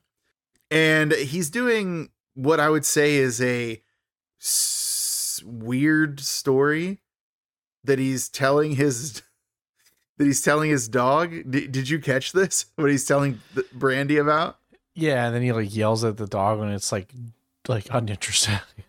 Oh yeah, so so he's telling so so okay, here's what he's telling. He's telling his current dog Brandy the story of his first dog who was hit by a trolley car and killed.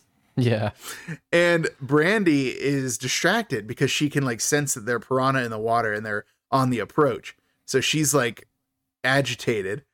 And Jack is like upset. It's like, what, you didn't get the point of my story? And it's like, no, dude, the dog doesn't get the point of your story. you crazy? Um, he doesn't have a lot of time to think about that because the piranha just start devouring his legs. Yeah, he's screaming, kicking his blood everywhere. Mandy's barking. It's pretty grisly stuff. Um, but then you know, smash cut back to the raft. Um, Maggie is putting her hand in the water to uh, test it. Doctor Hoak is like, "Don't do that. There are piranha," and he's the only one who says piranha that way.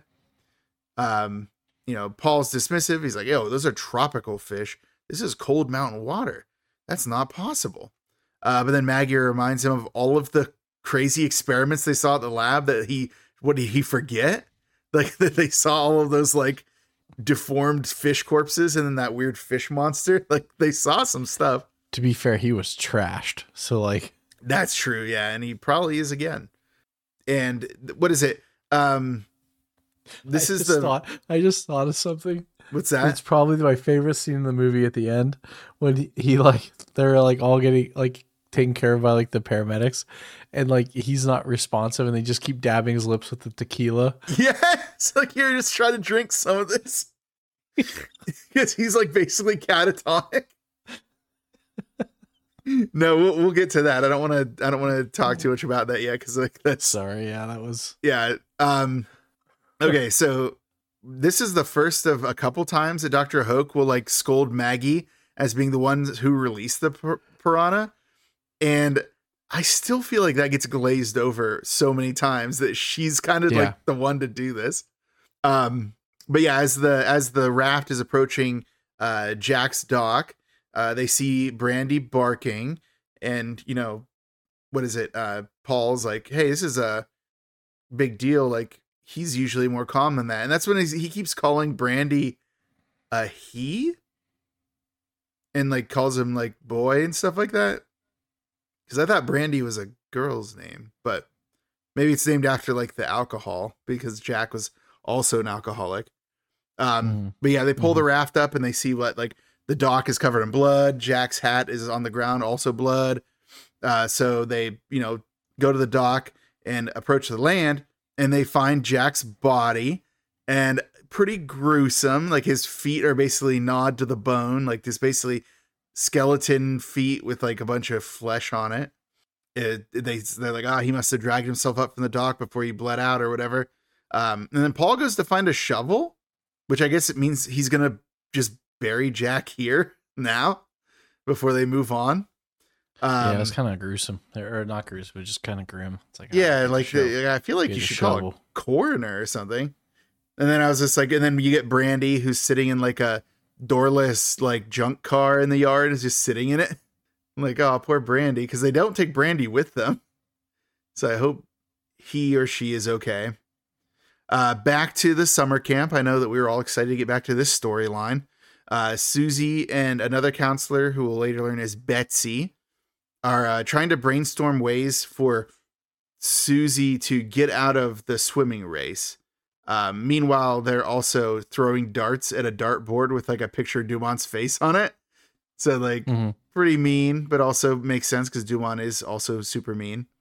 For sure. Um, yeah, but I wanted to mention that I don't think we get Betsy's name here, and I actually don't remember getting Betsy's name until like spoiler dies. alert, she dies. yeah, Yeah. because then that's when like both uh, Laura and Susie say it.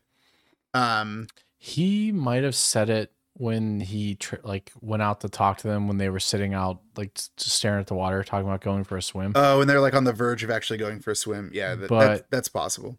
but i don't remember and it's very inconsequential to everything else happening so It's true. It doesn't change much. Um, where was I? Um, oh yeah, yeah. The solution. So Betsy runs through a few different ideas uh, that are kind of like non-starters, but then she comes to the solution that she will like take a red marker, like color in on Susie's uh, leg with it, and then tell her to limp a lot, and then she'll like add a bandage to her knee so she can like fake an injury. So that's Mhm. their plan to keep you know, to keep uh, Susie from having to swim. Which again, I, I feel like you can just not, right? Like I don't know, in a summer camp, can they compel you to swim if you don't want to? i mean it was the 70s so it's Uh, hard, that's true. Yeah, it's hard to say what they would compel you to do yeah, um, yeah, that's true. Um, probably wear a corduroy suit. I would guess. yeah uh cut to random father and son in a canoe uh the dad is reaching into the water to for something. I don't know if they had like a snag on a fishing line or something. It doesn't really matter. It's just an excuse for him to have his arm in the water because hey what do you think happens? He gets devoured. His arm is getting all gnawed up and uh, rather than i don't know uh pull it out of the water he allows himself to like capsize the canoe. He's in the water, getting devoured, blood everywhere. His son climbs to the top of the like capsized canoe in order to get to like stay out of the water and stuff like that. Back at the raft, Dr. Hoak is explaining uh, that the piranha were made as part of Operation Razor Teeth.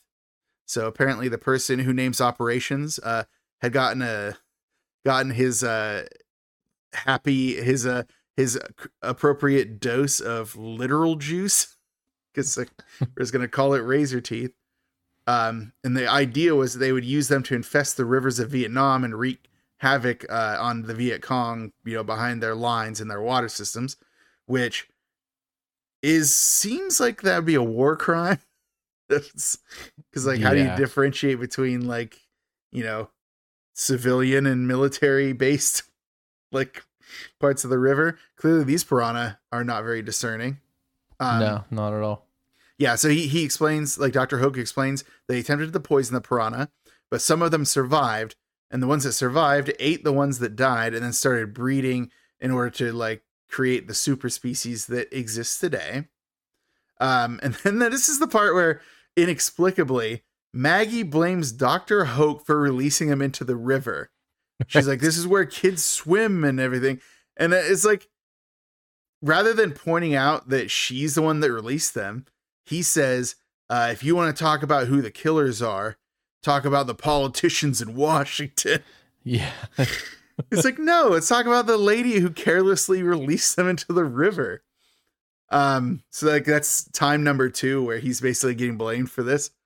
Um, but that's when uh whenever he's like i'm know- just a scientist well, uh, you know, the the dumbest kid in school, Paul Grogan, uh, after hearing them talk about kids being on the water and about how the real murders are Washington, uh, he realizes, oh, kids, I have a kid. She uh, is camping on the water, meaning that there's a chance she could get eaten.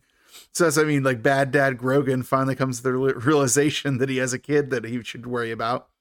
Uh, he explains that uh, what water is released uh, from the creek through a dam into the lake right every couple of days to refresh it. uh, meaning that the piranha, if assuming that they are at there at the dam, they will be released into the lake. Um, you know, cut again to the summer camp because we gotta keep coming back to this summer camp. I hate this summer camp storyline, dude. It was kind of dumb because it's like, okay, we get she's at camp. Who gives a shit? it really didn't add anything to the story and it's just like so frustrating to keep coming back to it um there's a bunch of kids in inner tubes on the lake uh which like this this section it's more like a river. It isn't even really like a lake at that point at that point Right. of it. Um uh they're all splashing as much as they can. I'm like oh are they splashing because they're going to attract uh, piranha attention? No.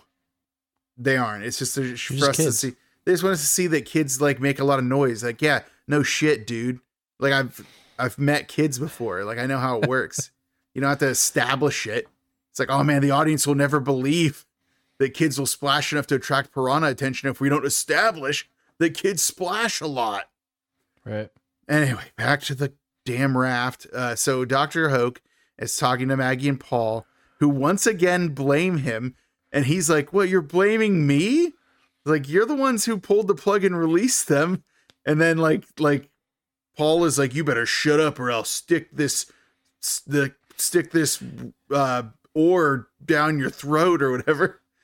Well, he's It's like, like- then maybe I'll just dip you in the water. See, it's like all right, That's dude. it. It's like, all right, Paul. Like clearly you're not. You're like, like, you've been chill out, drunk half this time. How do you even know? Um, but then the raft is nearing the capsized canoe. They see the boy uh, on the on the top of it.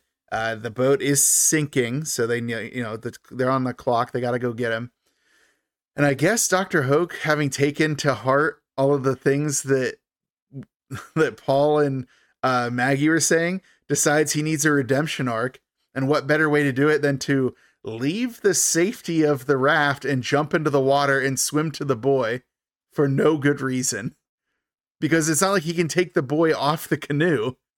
Because the boy's And honestly, it's not like he could swim because because piranha, the whole no, like just title- in general. title of the movie. I mean, he can swim, but he he's gonna Barely. eat. He gets eaten. But yeah, so like as expected, Doctor Hoak is starting to get devoured. Uh, he is able to lift the boy up and put him into the raft, which again is something he could have done from on the raft. It wasn't like the boat was sinking that fast because he still had to wait for the raft to get there. Um, yeah, Maggie pulls Doctor Hoak out, uh, but uh, you know what? He's shredded by this point. Like he's basically like you know huge chunks of his torso are bitten up. It's pretty Yeah. gnarly looking. Um, and he's like in, on the verge of like passing out, and Paul's like, you know, cover Paul like finally a moment of decency from him. He like takes off his jacket and covers Doctor Hoak with it. But then he's like, "Oh, hey, by the way, how do we stop these piranha? By the way, we never talked about that while we're too busy guilt tripping you this entire ride. We didn't actually ask you how to stop them. Too bad, too bad. Doctor Hoak's dead. It's over." Which apparently, by the way, the original premise for Piranha 2 was I think James Cameron had the idea, or maybe it was the writers. I can't remember who all was involved, but the idea was that it would actually be Dr. Hoak survived this and he's all like mangled now. And he decides to make like a super version of Piranha to get revenge on everyone for blaming him for the first Piranha. It's like, that'd be good. I would like that because he clearly got like the shaft in this entire situation. And then, like for sure, Piranha, like one hundred percent sunk the Titanic. Oh, are you doing like a James Cameron bit? And then they take, and then they take, you know what they do after that? They take some piranha to this planet with like these blue cat aliens, and they then the piranha are all trying to eat them, and then they have to like uh fly on top of some weird giant birds to attack them. That's great. Yeah, yeah, it'd be a good movie. You should, they should make that. I dig it. All right. Um. Oh my god, another interlude to the plane to the camp. This is literally going to be the death of me in this camp stuff. So Dumont is telling the campers that it is time for lunch. Um, and then he finds the picture of himself on the dartboard and grabs it and rips it up. That's it. We didn't need that scene. That was such a pointless scene just to Mhm. show that Dumont knows he's not liked. Great.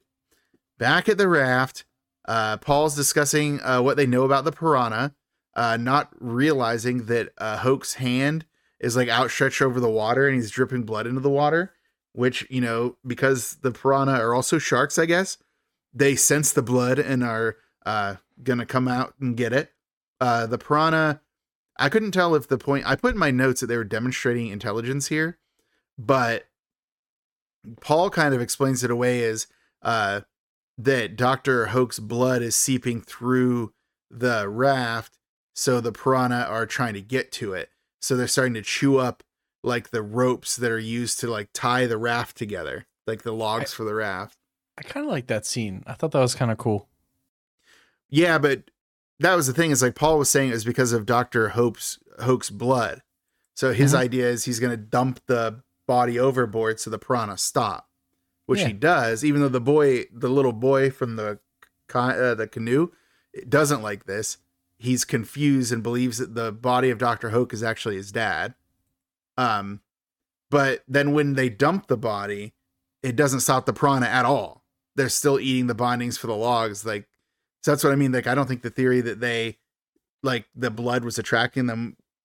I thought that was like a red herring. They actually well, the bl- the blood would still be soaked in those ropes.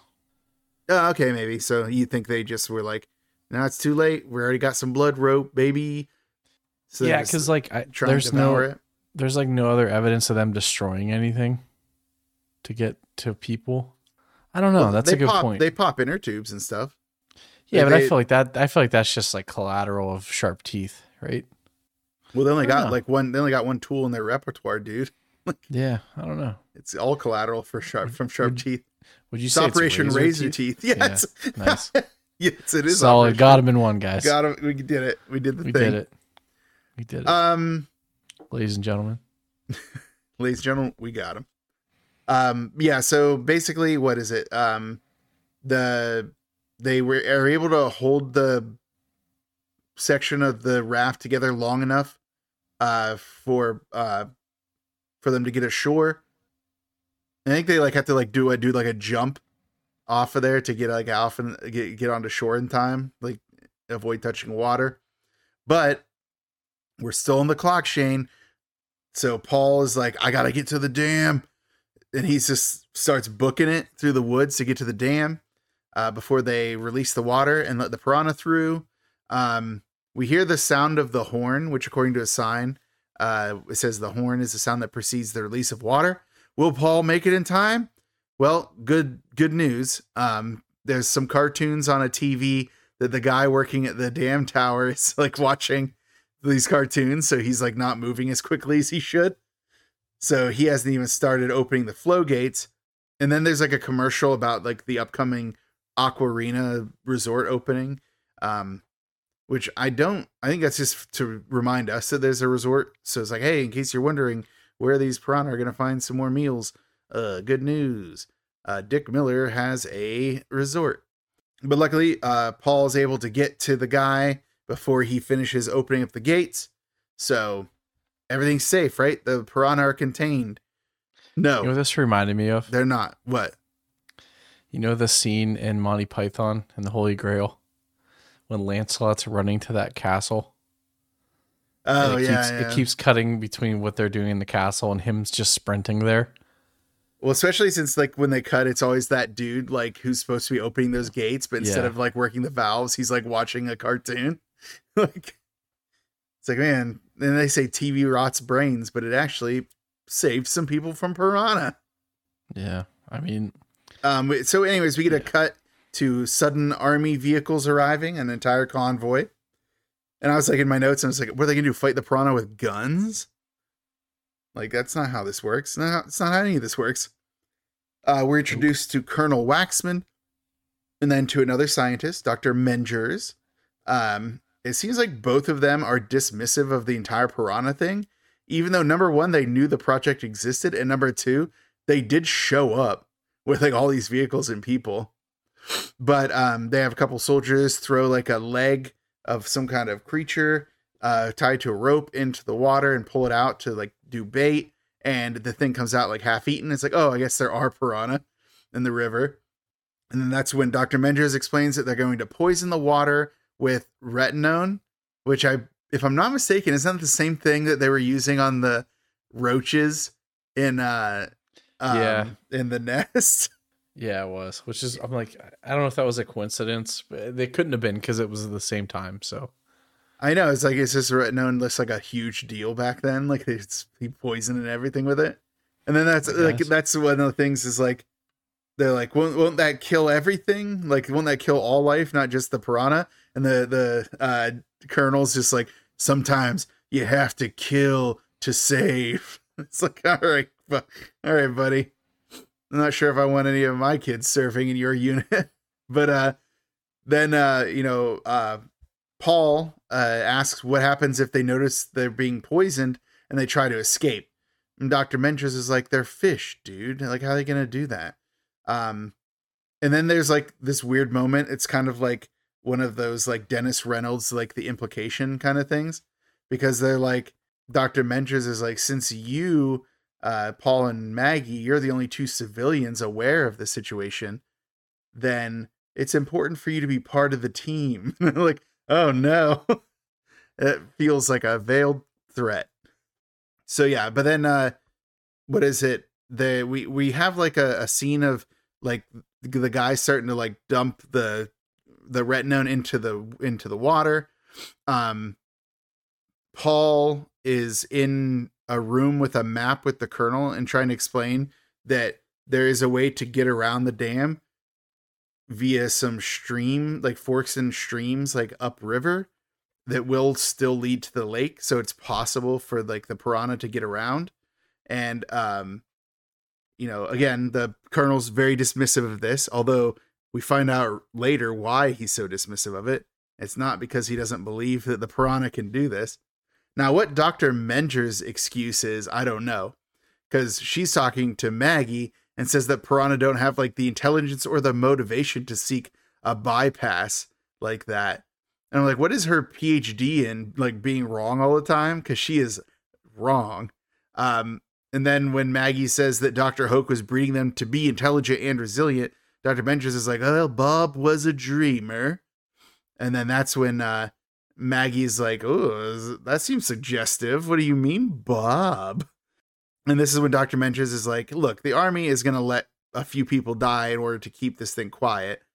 Um, and then meanwhile colonel waxman talking to um uh talking to paul is like this is a matter of national security. And then that's when paul not being the smartest guy in town uh says well what if i blab? What if i tell them? And then it's like well we'll we'll put you in armed guard in a tent and keep you quarantined from everybody then. It's like way to go paul. All you had to do is not say that you might reveal it publicly and you wouldn't be in this situation um well, and that's even uh Maggie says that too. She's like, "Shut up." i know it's like like like paul what are you like is your buzz still on what are you doing um now back uh, later on that night in the tent uh maggie and paul are hatching an escape plan uh they need to distract the guard so that they can knock him out and escape uh, Paul tells Maggie that she needs to distract him. And it's kind of a funny moment. She's like, What if he's gay? He's like, Well, then I'll distract him. it's like, uh, but of course, whenever Maggie comes out, she has the charm of, uh, I don't know, uh, somebody who, uh, I don't know, has no charm. She's doing a really bad job of it. And she like even like comes out and asks the soldier if he's gay. She's like, What are you talking about? Like he like gets really defensive about it, and she like tries to change the subject. He's like, "No, what were you saying earlier about gay?" Like, it's very funny. And this is the moment that I didn't realize happened in the movie because I missed it like all of the three times that I watched it. But so what happens is she she turns him around so that he's facing away from the tent to her, and she says, "Look, it's Superman," and she like opens up her shirt. And then at that exact moment um paul like comes out and knocks out the soldier and is able to like take his keys and stuff. And i had missed i didn't realize that that she did that. I thought she just yelled superman or whatever. He was just like dumb and distracted. But that was that. And that was the scene that i was telling you is like like usually these movies like especially like the like roger corman movies like there's a lot of like kind of like salacious female nudity scenes and stuff like Mhm. that. But this one, it wasn't actually the actress. It was a stand-in who was like a local like waitress at like a local restaurant. And so it was a body double. So that's probably why it was such a fast scene. 'cause it's just like like it's like blink if you miss it, like cut cut and cut back scene, which is kind of funny. Cause usually, like I said, like the the nudity and like Roger Corman things can be quite gratuitous. And this is one of the few where he was like, I think it takes away from the movie, so we're not gonna keep too much of it in there. It's probably why this one has a better reputation than some of the Corman stuff of this era. Yeah. Well, yeah. It's just a weird scene. I don't know. Again, they could have just knocked him out, Well, they did knock him out. but like, never mind. You're like, why do we have to see a woman's breasts at all for this? Like, why was Yeah, it that? was- it was why is that kinda weird. necessary? And, and well, here's the thing: up. like, I watching, having watched the movie three times in preparation for this, I didn't even notice it Right. because I was like looking away or typing notes or doing something else, like anything else, and I didn't see it. So, definitely not important to the plot. So, uh, okay, so uh, now on the run in an army jeep, uh, Paul realizes that he needs to try to like warn Dumont about what's going on about the piranha. So he like asks like, "Yo, Maggie, you got a dime?" And then they stop at like a um like a payphone. he calls Dumont, but Dumont, because of like Paul's reputation as being a drunk, is just like, "Yeah, you're just drunk. What's wrong with you?" Um, and like he won't even let Paul talk to his daughter. He just tells him to like sober up and fly right. Which, by the way, did you? I don't know if you noticed this. This is one of those details that stuck out to me. But did you see the newspaper Dumont had on his bed that he had been reading? no. I only could read two stories on it. The main headline at the top was "Dogs tear up newborn baby," okay. and then another story in the like in the top right, like a preview of one further, was "Big Rattler bites teen." like, what is going on, and wherever this newspaper is from? These animals are going wild. Yeah, um, kinda, I didn't. I didn't catch that at all. Yeah, I did, and it was weird. so, yeah, but anyways, uh, Paul and Maggie back in the jeep are driving to camp uh, themselves, but of course, because the cops don't have anything better to do, uh, they end up pulling them over. Uh, because of Paul's reputation for having like a drunk and disorderly arrest or two, uh, the trooper believes that Paul must be drunk. Paul immediately consents to taking a breath test, but apparently they have to go back to the station to do it. It was like, was that how that was back then? Like you couldn't just do one at the vehicle? Um, no idea why. But back at the station, the cop uh, ends up getting on the phone with Waxman. Um, and after talking to Colonel Waxman, he agrees to help cover up all the piranha stuff by basically just holding Paul and Maggie and not allowing them to talk to anyone. So like, you know, violating their constitutional rights, no big deal. So that's that's where we are with that. Um, and also, there was an old movie that was being watched by one of the soldiers that Colonel Waxman was hanging out with. And I never got the chance to look up what that movie was. And since you looked up the one in Chopping Mall, did you figure out what the, what this one was, or did you not look it up? No, I didn't look it up. I, I, I, I recognized it. I just I'm like, ah, this looks familiar, and I'm like, I should look this up. And I'm like, ah, I wrote a note down and I forgot to do it. Like, Yeah, it was some kind of like worm looking thing, you know. It's Yeah. like it's really interesting looking. Um, but neither here nor there. Uh, because we got to, you know, what we got to do. We have got to. Uh, what do we have to do? we have to go back to the camp. We can't have this movie without the camp. So we get a shot of uh, a campfire story thing where Betsy's telling uh, the kids a scary story. I don't see the point of that scene at all, other than that I don't know that the camp people do camp stuff at camp. I don't know. Um, I guess it's more screen time for Betsy because she's a favorite of like the director. Uh, but then we get a cut to uh, Colonel Waxman calling up Buck Gardner, the owner of the Aquarina Resort, and to warn him about uh, the calls about. He says like the calls about the piranha will be pranks, so tell your staff to ignore them. I was like, man, it's like I wouldn't think you could find a more negligent like figure than the mayor in Jaws, but Right. like these guys are going for like the going for like They're, like the actively. gold in this. Yeah, like they know there's danger and just refuse. But then we find out why, which is that uh, Colonel Waxman is a silent partner in the resort, which explains why he's willing to cover up the piranha thing. This is like he, he has money on the line here. And, you know, since they said that the resort was bought from the army after they shut down the um after they shut down the smelting plant, it's like I bet you there's some shady business deals afoot too. So like, there's a lot of things that need to be covered up here. Back at the camp, we get the scene we kind of mentioned earlier where Betsy and Laura are sitting by the lake. Uh, they talk about doing a race to the island, which, by the way, I don't know what island they mean because that part of the lake is so narrow. But uh, Betsy's hesitant. Um, she feels like something's wrong, like something doesn't feel right. But uh, she basically it's talked into it by Laura. But before they can do it, like literally when they're on the verge of about to do it, Dum- uh, Dumont comes and interrupts them, and he explains that he thinks that like some kids have been swimming, doing night swims, and then the girls kind of fool him into thinking there are already people out there swimming. So he's like distracted. Back in the jail cell, uh, Maggie is like breaking some pipes from her like sink and toilet and stuff like that, and she tells the story about a guy that she was tracking named Mo Schneider, who was a plumber who kept getting arrested for indecent exposure. yeah, this Uh, is good. yeah.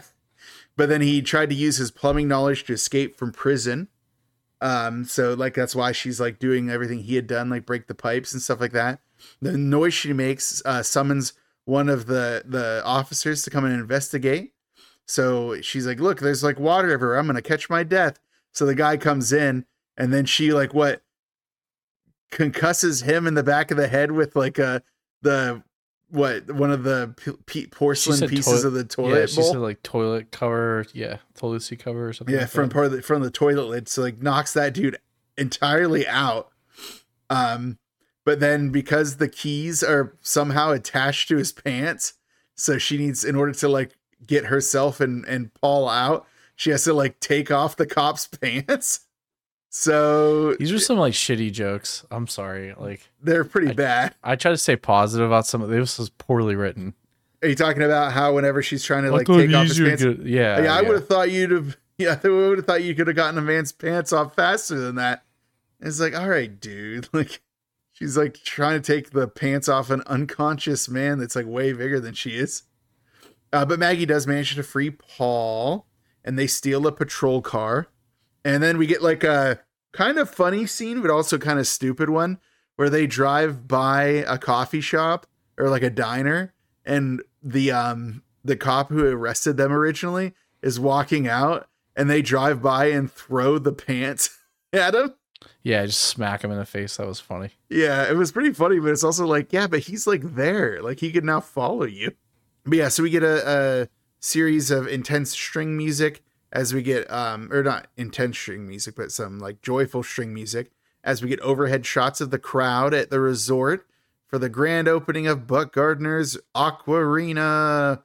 Uh, Buck gives a short speech to the cheering crowd, and then he goes to help a little girl cut a fake ribbon. It's just like a bunch of streamers using uh, fake cardboard scissors, but because it doesn't work because it has no blade, uh, he just rips it in half because it's just it's just like streamers.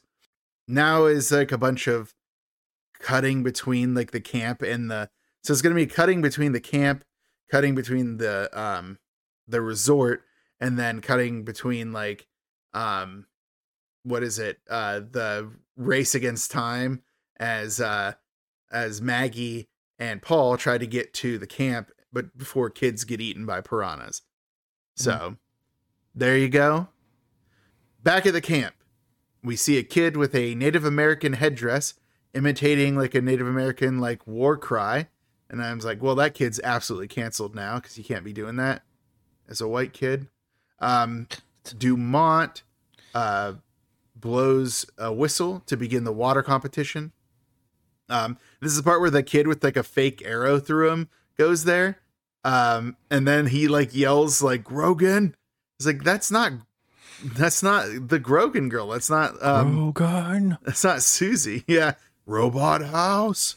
Yeah, this confused me for a minute because um, they don't really tell you that's his daughter. So I thought was the one of the campers his daughter. I'm like, man, they like she's pretty old. Or uh, the the counselor.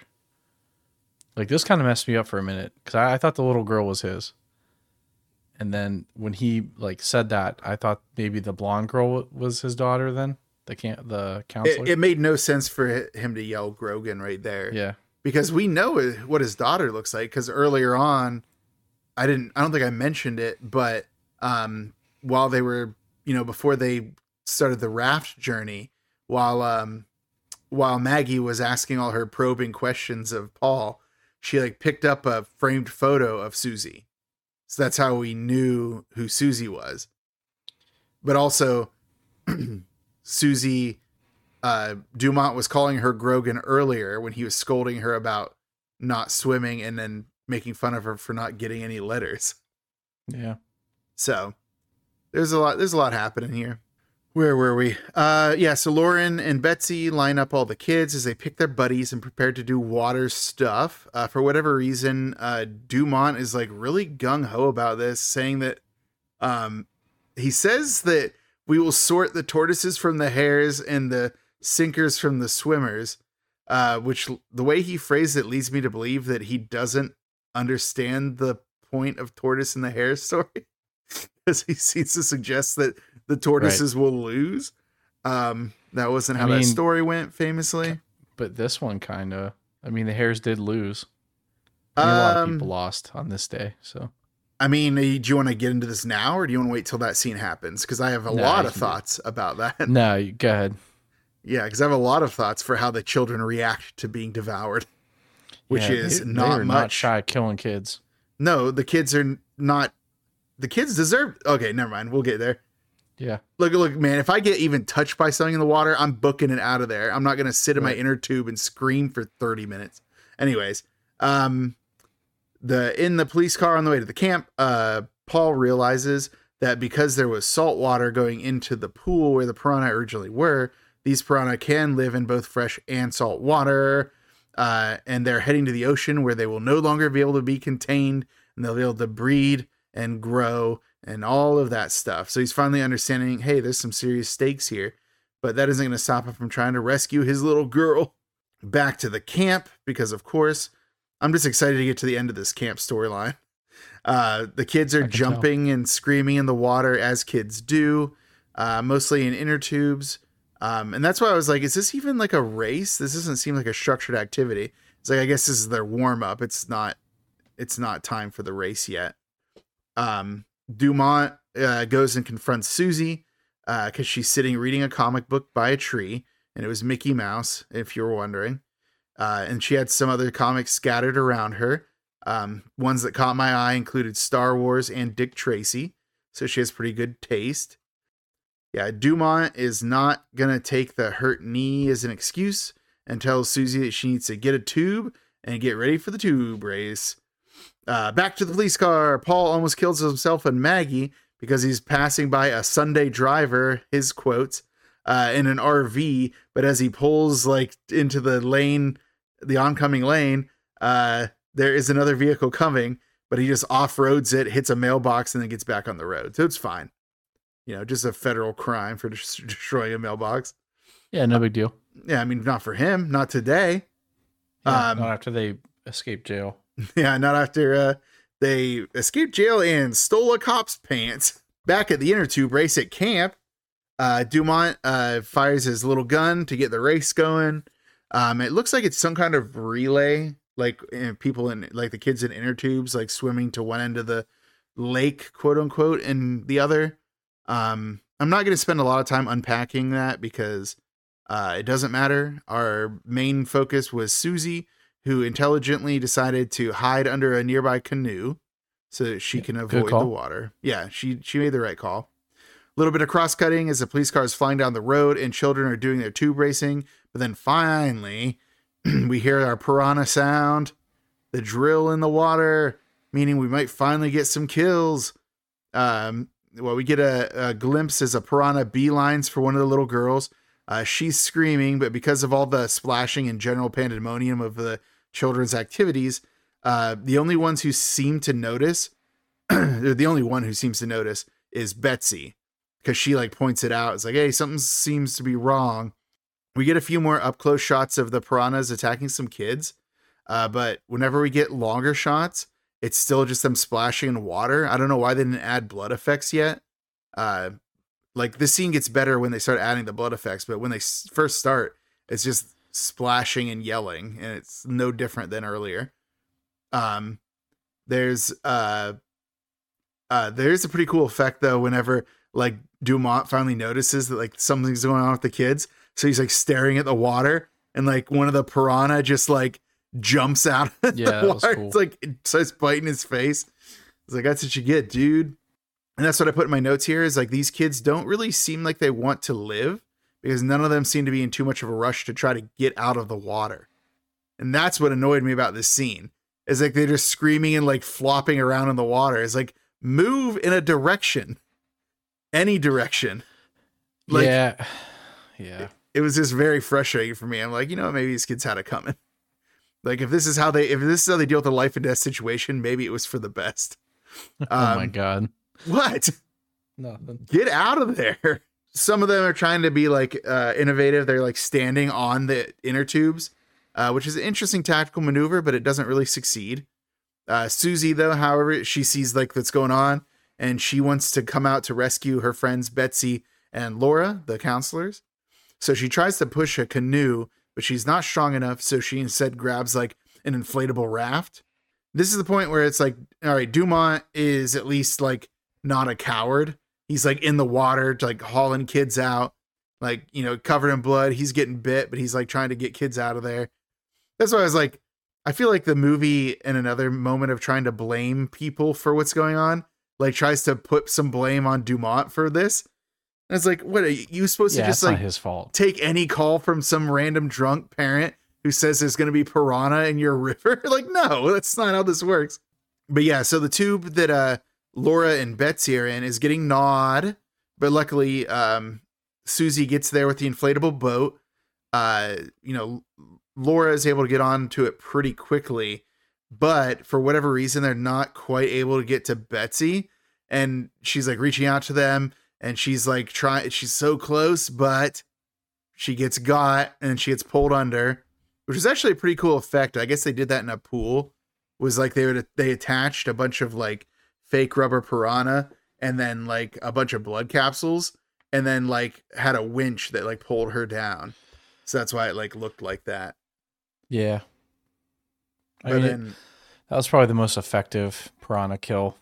uh probably yeah because the um they they did have like the appropriate amount of like you got a little bit of emotional heft because Yeah. clearly she had a bond with Laura and with with Susie and they have like that moment of like Betsy no Right. and like the sad music. So it's like yeah, probably the most effective of these kills anyway.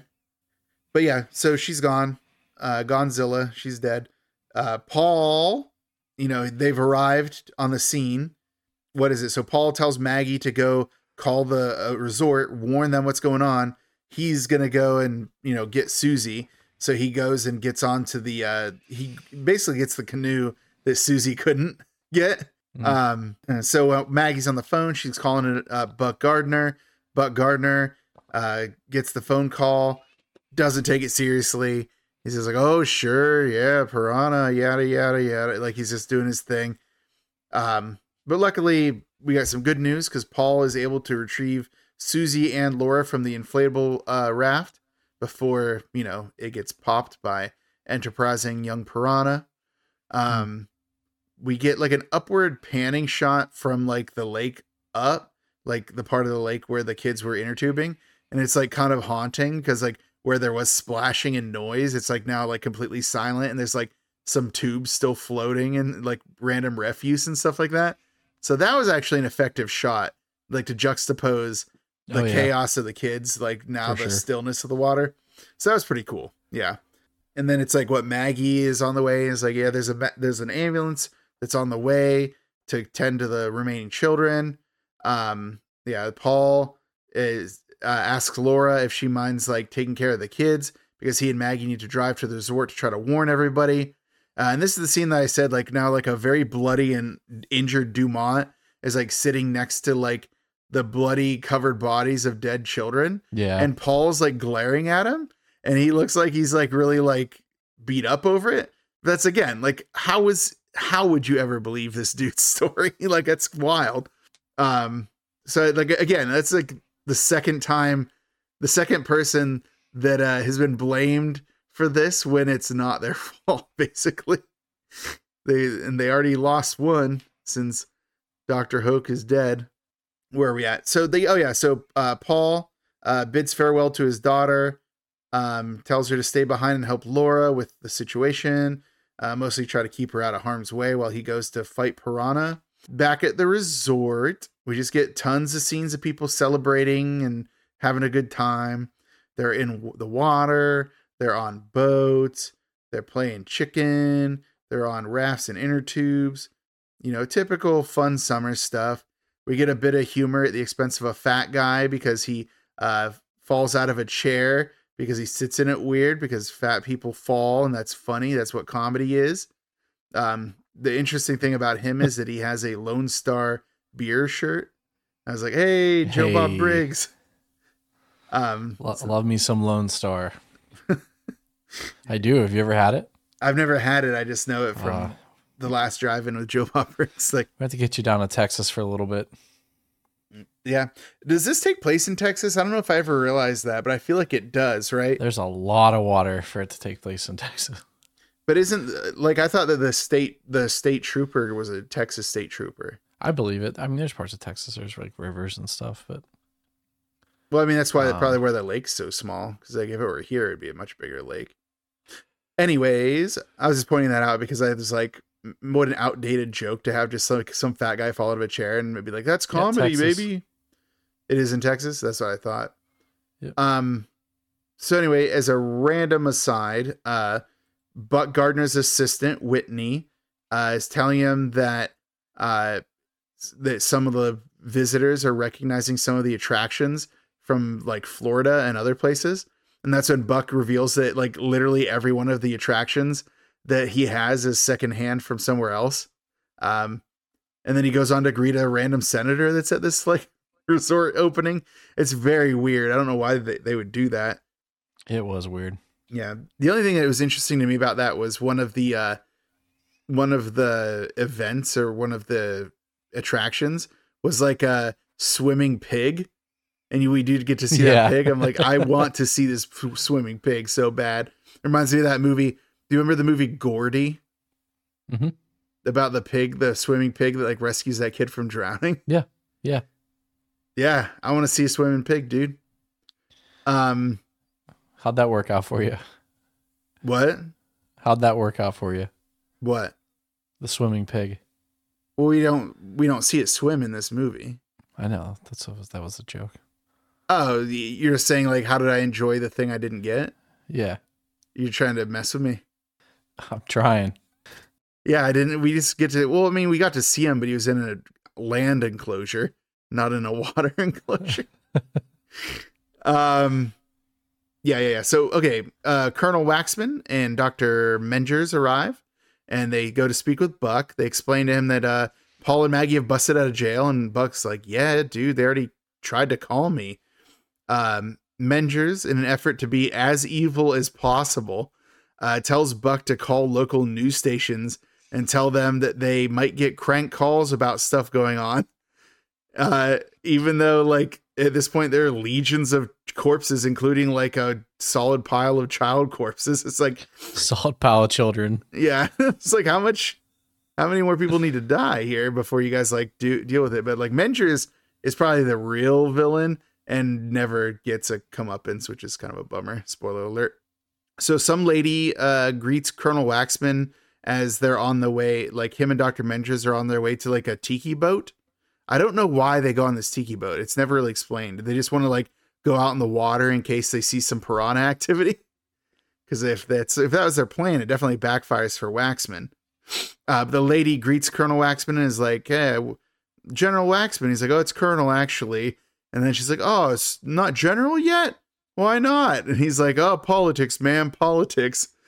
And then, it, like, as he leaves, he calls her a cow behind her back to Doctor Mengers. I'm like, "Look, dude, it's not her fault that you're not a general yet. Like, maybe not. Maybe try not like letting a ton of people die when you're in charge of a science project."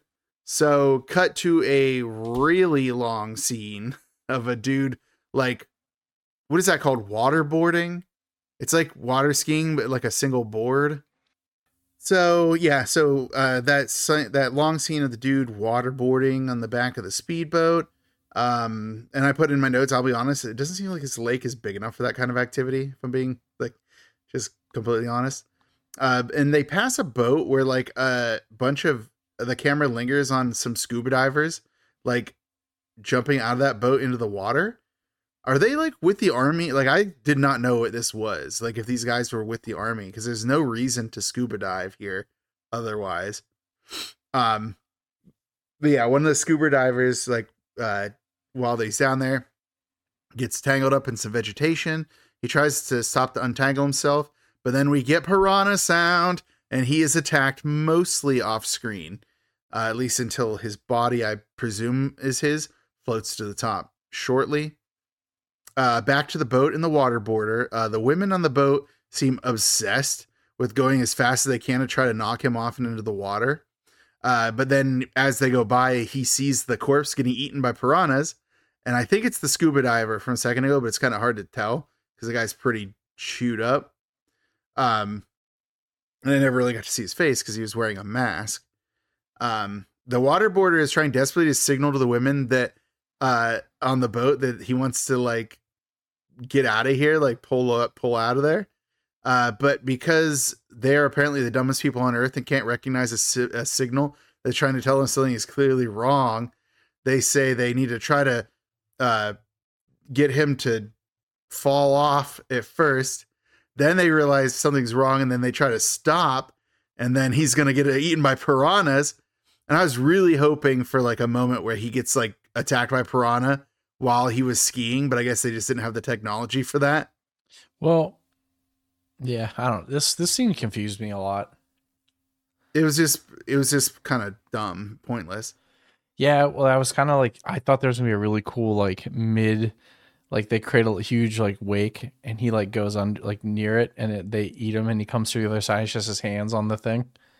Yeah, basically any kind of attack that like involves. You know I mean? this- How cool would that have been? Where it was just like all his, all that's left on the the tugging the thing is his hands. That would have been cool. Like anything would have been cool if they if he had like sunk into the water and they started again, and now there were piranha on him, like nibbling at him while he was skiing. Like anything would have been better than what we got, which was nothing. Oh, you mean the ten jump cuts between all the boats crashing and the car going over a hill in slow motion and all that stuff? That was so, that was this scene. Like after like so what happened is yeah. So what happens is they they are driving. The women aren't. The women that are driving the boat go a little too close to another boat. He tumbles off. He falls like the the waterboarder. mhm. the other boat with the speedboat guy with the with the um, helmet on swerves to avoid him and then is heading towards what the boat which i believe is the boat that the uh, the scuba divers went off of yeah, the wooden one swerves towards that that guy was dumping like something into the water it looked like and the speedboat hits that one but like ramps over it that boat explodes for some reason and the other boat just flies over it and that's the scene Well, no, then it jump cuts to the co- the cop car, right? what no I- what are you talking about Don't they cut in the car like they're the, him driving super fast to get to the resort? oh just like him driving yeah like around the corner yeah, or it- whatever so like they're just randomly jumping cuts in of him just driving the car super fast. Yeah But then yeah, they, yeah. then they like do slow mo shots. Oh, it I thought you were saying back the car crashed. I was like, I don't No, know. the no, car- no. But like it Yeah. was just like they kept cutting in, like they kept cutting back to them driving like. like I, I gather you wanted to make it look frenetic and stuff like that, but it just looked like kind of confusing and stupid. That, Yeah, that then part every- did. Yeah, then at the end it's all slow mo. It's like okay, what, what the fuck? And then that one bus, there, there, that one boat just like ramps over the other boat, and then that boat explodes. and then what happened to the dude who like fell the waterboard guy? Like, I mean piranhas for sure. I mean, he's probably got piranha. Yeah, that's true. yeah, Yeah, and I put in my notes like because of movies, uh, the boat then explodes for no reason. Dumb. Uh, back to the jovial atmosphere of the beach area at the resort. Apparently, no one heard the boat explode nearby. Uh, we see possibly the most egregious scene of the entire movie. which is some girl reading Moby Dick on the beach. Yeah. Zero percent chance. I'm sorry. Like, no one is reading Moby Dick on the beach. That is not beach reading. But we finally get the sound of piranha approach. So some people on floaties are starting to get attacked, and people on inner tubes and stuff like that. And again, this is like one of those like it starts out a little too slow and it takes too long for the gore to ramp up. Like they're just like screaming and like falling off of their thing. And I, I wish that they wouldn't start so slow. I wish they'd start with the blood, you know? Um, because when the gore effects ramp up, they're great. Right. But like now, like at this these beginning parts, it's like, oh, another person fell out of an inner tube and is now splashing around. Like great. Um, but hey, at least we're getting some attacks. We'll I'll, we'll take we'll take what we can get after all of that nonsense we just went through. Um, so we get um, what was it? Uh, Buck is on the phone with like another of several newspapers he apparently called because he says that he's already talked to all the other ones and this is the last one of a series of calls. That's when his assistant Whitney comes over and says something about the piranhas. He said, "Hey, what did I tell you? Like not to even say anything about the piranhas." And then he's like, "Well, what about the goddamn piranhas?" And Whitney's like, "They're eating the guests, sir." It's like iconic, iconic moment in this movie. They're eating the guests, sir. Uh, and then now we finally said, to I'm get gonna have some, to call you back. yeah, uh, excuse me. Uh, don't believe anything anyone says, even me. Uh, but yeah, so like we finally get some interesting gore effects as people are getting devoured uh, and eaten in real time. We get some blood, like bloody water, some like chunks taken out. There's um people panicking, uh, and some try to get on shore and get pulled up on shore and stuff like that. Some of them are going to like that tiki boat that Waxman and Mengers are on, and Waxman, being the absolute piece of garbage he is, is like yelling at people to get off and like pushing them back into the water if they get on the boat. He's like, "You're gonna flip the boat." It's like, man, dude, like how trash can you be? Yeah, like how many kids do you think he specifically killed by kicking them back into the water? At least four. Yes, yeah, definitely. Like he definitely he has like blood on his hands for sure. Yeah. I mean, he already did, but now even more so. Um, yeah, and then uh, you know, after some more scenes of gnarly carnage, and it's like kind of hard to describe because there's a lot of it. There's like people who are like some some cool scenes of people actually like getting attacked by piranhas underwater because we don't get a Mhm. lot of scenes where we actually see the piranhas nibbling on people, but we actually finally get some here. There's like one scene with like a corpse is floating. It's like like massive amounts of flesh are taken out of it and stuff. So now we get some really good scenes. Like this is pretty much the money shot of the movie. Like just all of these people just getting like devoured. The problem is that it's been done better in subsequent movies, including like Piranha 3D, just because of like technology being better. But it's still like it's still a fun scene, like where we finally get the thing we've been waiting for this whole time. Uh, but yeah, no, so Maggie and Paul arrive. Um, I'm like, I don't know what they expect to do, but they're running with purpose, so they seem to know what they want to do.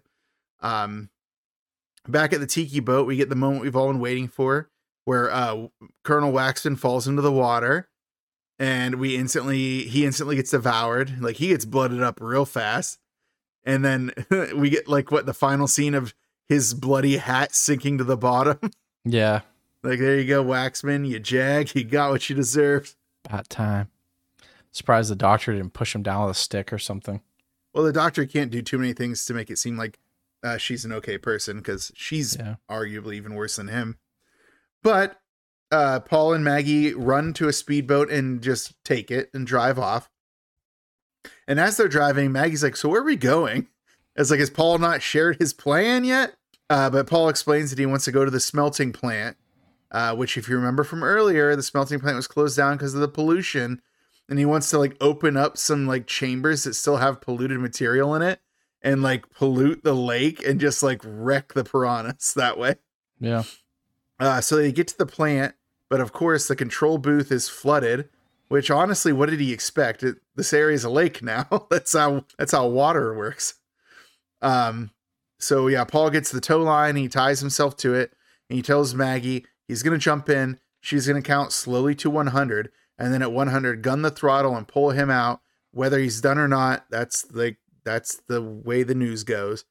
Um, so he like starts the count with her and gets to like what five, before he jumps in. And Mhm. then uh, as he's swimming, we get some cross cutting to the school of piranha on their way to him. Like they sense that he went somewhere to try to stop them and they can't allow it. It's like that's why I was kind of surprised because like, man, they have so many people to still eat over at the resort. Like, why would they bother leaving that? That's a veritable cornucopia of food. Well, I assumed by how much they were breeding that that pool in the beginning was just like teeming with them. Like they were just everywhere. Uh, so there's just so many of them that there's like contingents everywhere. Yeah, I, that's what I figured. Ah, that's fair enough. Yeah, yeah. Uh, so yeah, so um, yeah, the he starts the count with Maggie, and then it's pretty uneventful at first as he swims down. Uh, he gets to the control booth. It's now flooded. Um, and I was like, how long is this thing enclosed? Because the underwater vegetation is pretty lush for a relatively recent endeavor. But then he gets to like a window. He breaks the window and goes into this room. And it's really funny. So he's swimming into this room to like get to the control, like or get to the like the valve that he wants to get to, which is in the next room over. But that first room he gets into, did you notice that there's like a uh, a like an open bottle of beer on the table, and he like lingers on it for a second. No, I missed that. There's That's like a bottle of beer, and it looks like he like stops and looks at it for a second. And like, no time for alcohol. You have to pollute this lake. Also, also that beer is uh, open and it's underwater. and full. Yeah, so you don't. Yeah, it's full of water now. So yeah, he. But yeah, he he resists the pull of the uh, empty beer bottle, and he gets to the re- the release valve. Um, it's a pretty cool moment because it's like clearly hard for him to move. He's like trying really hard to like like twist this valve and you know get it open. But we get piranha sound. They're here. Um, so and it's one of the few times we actually uh, get to see the piranhas do their business. We've gotten a few Yeah. more uh more recently, like some of the ones at the at the uh, resort we saw the piranha. And this is pretty effective because they're like biting into like chunking out his back and like biting his fingers while he's trying to like operate the valve and it's like clearly he's just trying to grab this. It's like when you try to grab something like it's too hot off of like your counter or something, like off of your stove. It's like I could have just used an oven mitt, but if I do it really fast, it's like it won't hurt. um so yeah, that's what he's doing. It's like you know the feeling when you're trying to do something with your Yeah, fingers and it's it. getting Yeah, hurt I get like I can't be the only person with fingers around here. Um, but yeah, so he's starting to get pretty damaged. Uh, but we start to see a cloudy substance coming from some like nearby pipes. so I guess that's the visual representation of the pollution. He's finally getting it out there. Um, Maggie gets to 100 and guns the engine. Super curious about this because the tow line is just a rope that he tied around his like midriff Dude, he's for sure paralyzed. yeah, it's like it's gonna like break his back, like crack his ribs. Like this dude is hurting. Maybe that's Um, why at the end he's just laying there. Yeah, he's like that, that's funny. so yeah, so like it basically uh it pulls him away from the piranha. He breaks through the rest of the glass at the front window. Um and then, you know, he's so yeah, he's he's messed up.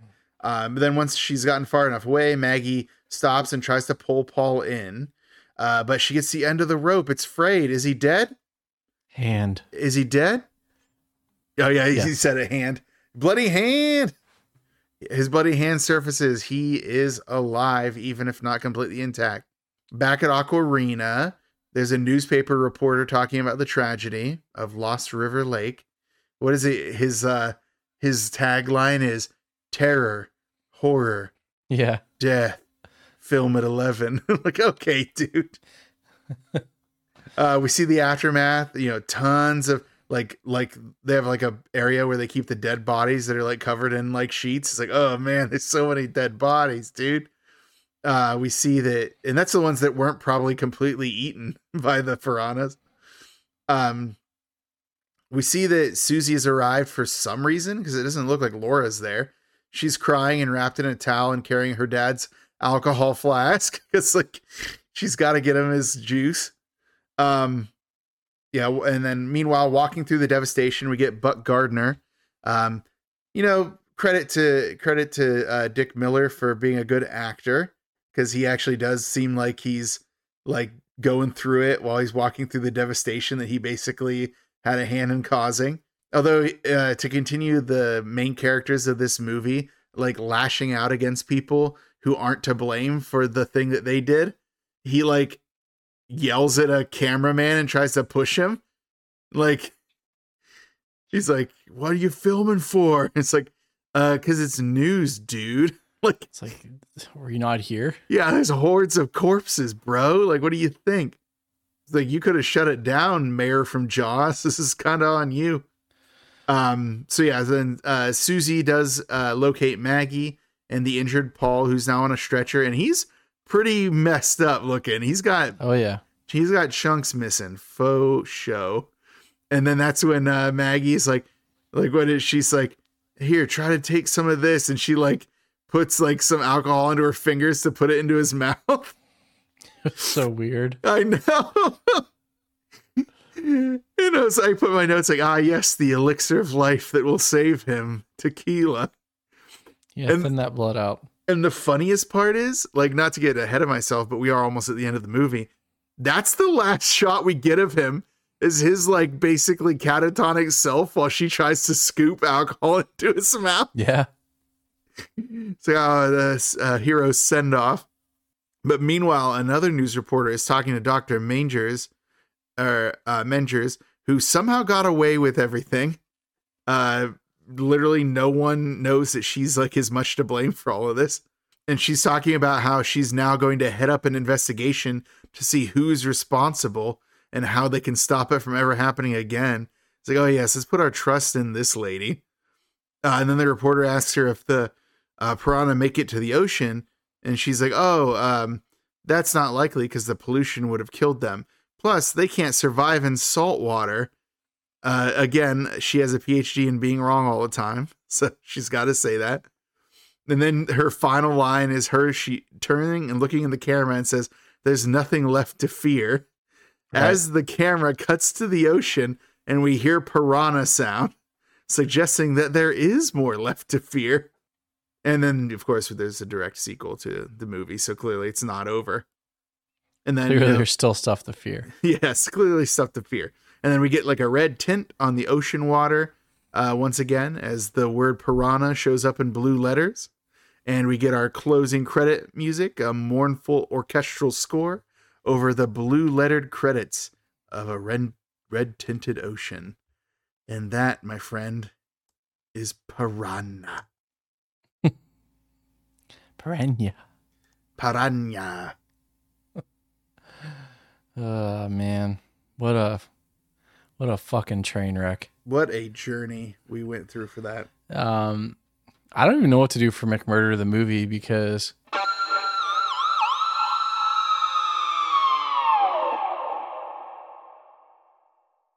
you don't really you don't really see uh, like there's like all those kids. I don't know. Like what do you That's why I said Betsy to me was like the most effective one, but like I- Um. I have one like how do you even not Okay, that. let's hear it. Let's hear it. Jeff Was it the or Jack rather. oh the legs? Yeah, that or no, wait. Yes. Yeah. Yeah, So yeah, yeah, so it's the part where like because the, the what I loved She's about telling that the story scene, of the dog. what I loved about yes, what I loved about that scene is he was an endearing character who was telling a story to his dog about his other dog who died, and then his dog wasn't paying attention because his dog was paying attention to the piranhas, and then he's like. It's like "Hey, well, you're not paying attention to the story. You're you don't you're missing the point of the story. And then he starts getting his eggs, his legs eaten, and we get like a pretty gory scene of that, but we don't see the full thing. Then we get the raft show up. We see the upset dog. We see the bloody like uh doc, and then we get to see him afterwards, which is him with like his feet that are still legs, but like down to the bone, basically. Yeah. Like I get Yeah. Betsy for like the emotional heft of it because she was like one of their characters that like actually mattered, but I don't always go for the one that's like the most emotionally resonant. I go for the one that's like the craziest one and I feel like that's the Jack one for me. But Yeah, I'll give it to you because honestly, that was that was the only other one that has of any note. Like I guess you could do Doctor Hoak, but like the bro just like jumped in the water and then just didn't Yeah. come back out of the water. It's like okay, Yeah, big problem. Big problem with that is like, uh, what was your plan, dude? yeah. like, say, Well, um, his I- skull was fractured, so that's true. He had two concussions in a row. yeah. Um, yeah, the the real McMurder of the movie was uh, uh, the what was it? Um, that one cop. That one cop that got Oh, like yeah, uh, she- like chunked in the head by like porcelain. she might have just killed left him. behind. He might be dead because like that was the I forgot to mention this in like the plot description, but like the section where um, so she's like took the pulse of uh you know Doctor Hoak and is like he's still breathe he's still got a pulse or whatever he's still breathing, but then she said the same thing. It's like he's he's alive. It's like yeah, but that's like the bare minimum. Like it's how is this He's higher also- function? Like you just knocked that dude out. He's also unconscious, face down in a pool of water. So Yeah, and without pants on now. yeah, So even worse for him.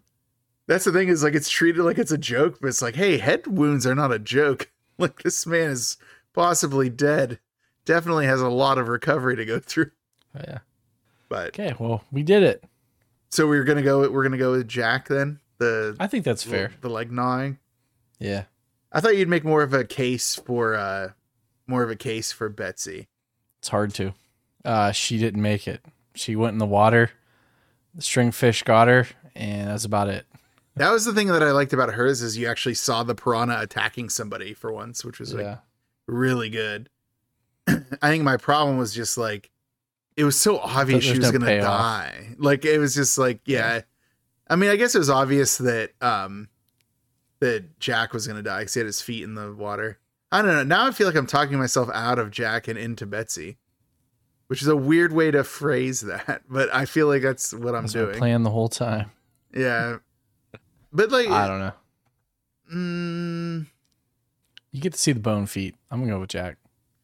I do love them bone feet. That's kind of the problem with the Betsy one. Is like it was awesome to see her get grabbed and like Yeah, you don't see dragged down. But yeah, I'm uh that's my Quentin Tarantino moment. Gotta see them feet. But no, it's um it's just one of those things like where, okay, I feel this moment. It's really cr- like wild. This happened. It sucks. This is a character we came to enjoy, but I don't really get Wait, to like see. Do we really come to enjoy that character? I don't know. She had that scene with Susie where they were playing darts and she's trying to like help Susie come up with like a way to like cheat the In system. your least favorite part of the movie? the camp scenes. Yeah. The camp scenes that I hate the most are the like those ones I like. Like I like the ones Okay. with Susie bonding with the uh with the um counselors, with Laura and with with Betsy. It's all the other ones that are just like random cutaways to like, hey, soon we're gonna be doing our our inner tube race. Get ready, everybody, and then it's like cut back. It's like, did we need that? Did we need this cut aside? Do you think that in those like extra ten minutes that elapsed, we were gonna forget that we had a secondary location? The only tension it was building was in my jaw because I was clenched with rage. Uh, all right, I'm going Jack. What are you going with? we'll jack, yeah, we'll jack it up. right. Yeah, we'll keep it keep it jack. Mostly because mostly because like we got to see the the true aftermath, which is uh poor Brandy. yeah, Brandy didn't deserve this. not like this. Yeah, I'm hoping that Paul get would, one per episode. Paul would yeah get one get one quote from one of the obscure quotes from the Matrix for episode. I I I do hope that uh that um what is it Paul ended up adopting Brandy after that. I'm just gonna let you know, Paul's fucking paralyzed. I'm sorry. That boat was way too powerful. So Paul ain't gonna do much of anything for the rest of Paul's days. That means he'll just have plenty of time to. What was he even doing before that? Like, what was his job? exactly. Yeah, I don't know. So S- Drinking. Susie will adopt the dog, and it'll become like uh, Paul's uh, support dog. Yeah, there, There we you go. That's the ending. That's the ending we deserve. We did it. Yeah, we got it, guys. We found the happy ending that the movie never gave us. Well, now that we have the we figured out the McMurder of the movie, what's next? What's next? What's Cue it up. It is. It is time for the Judgment categories.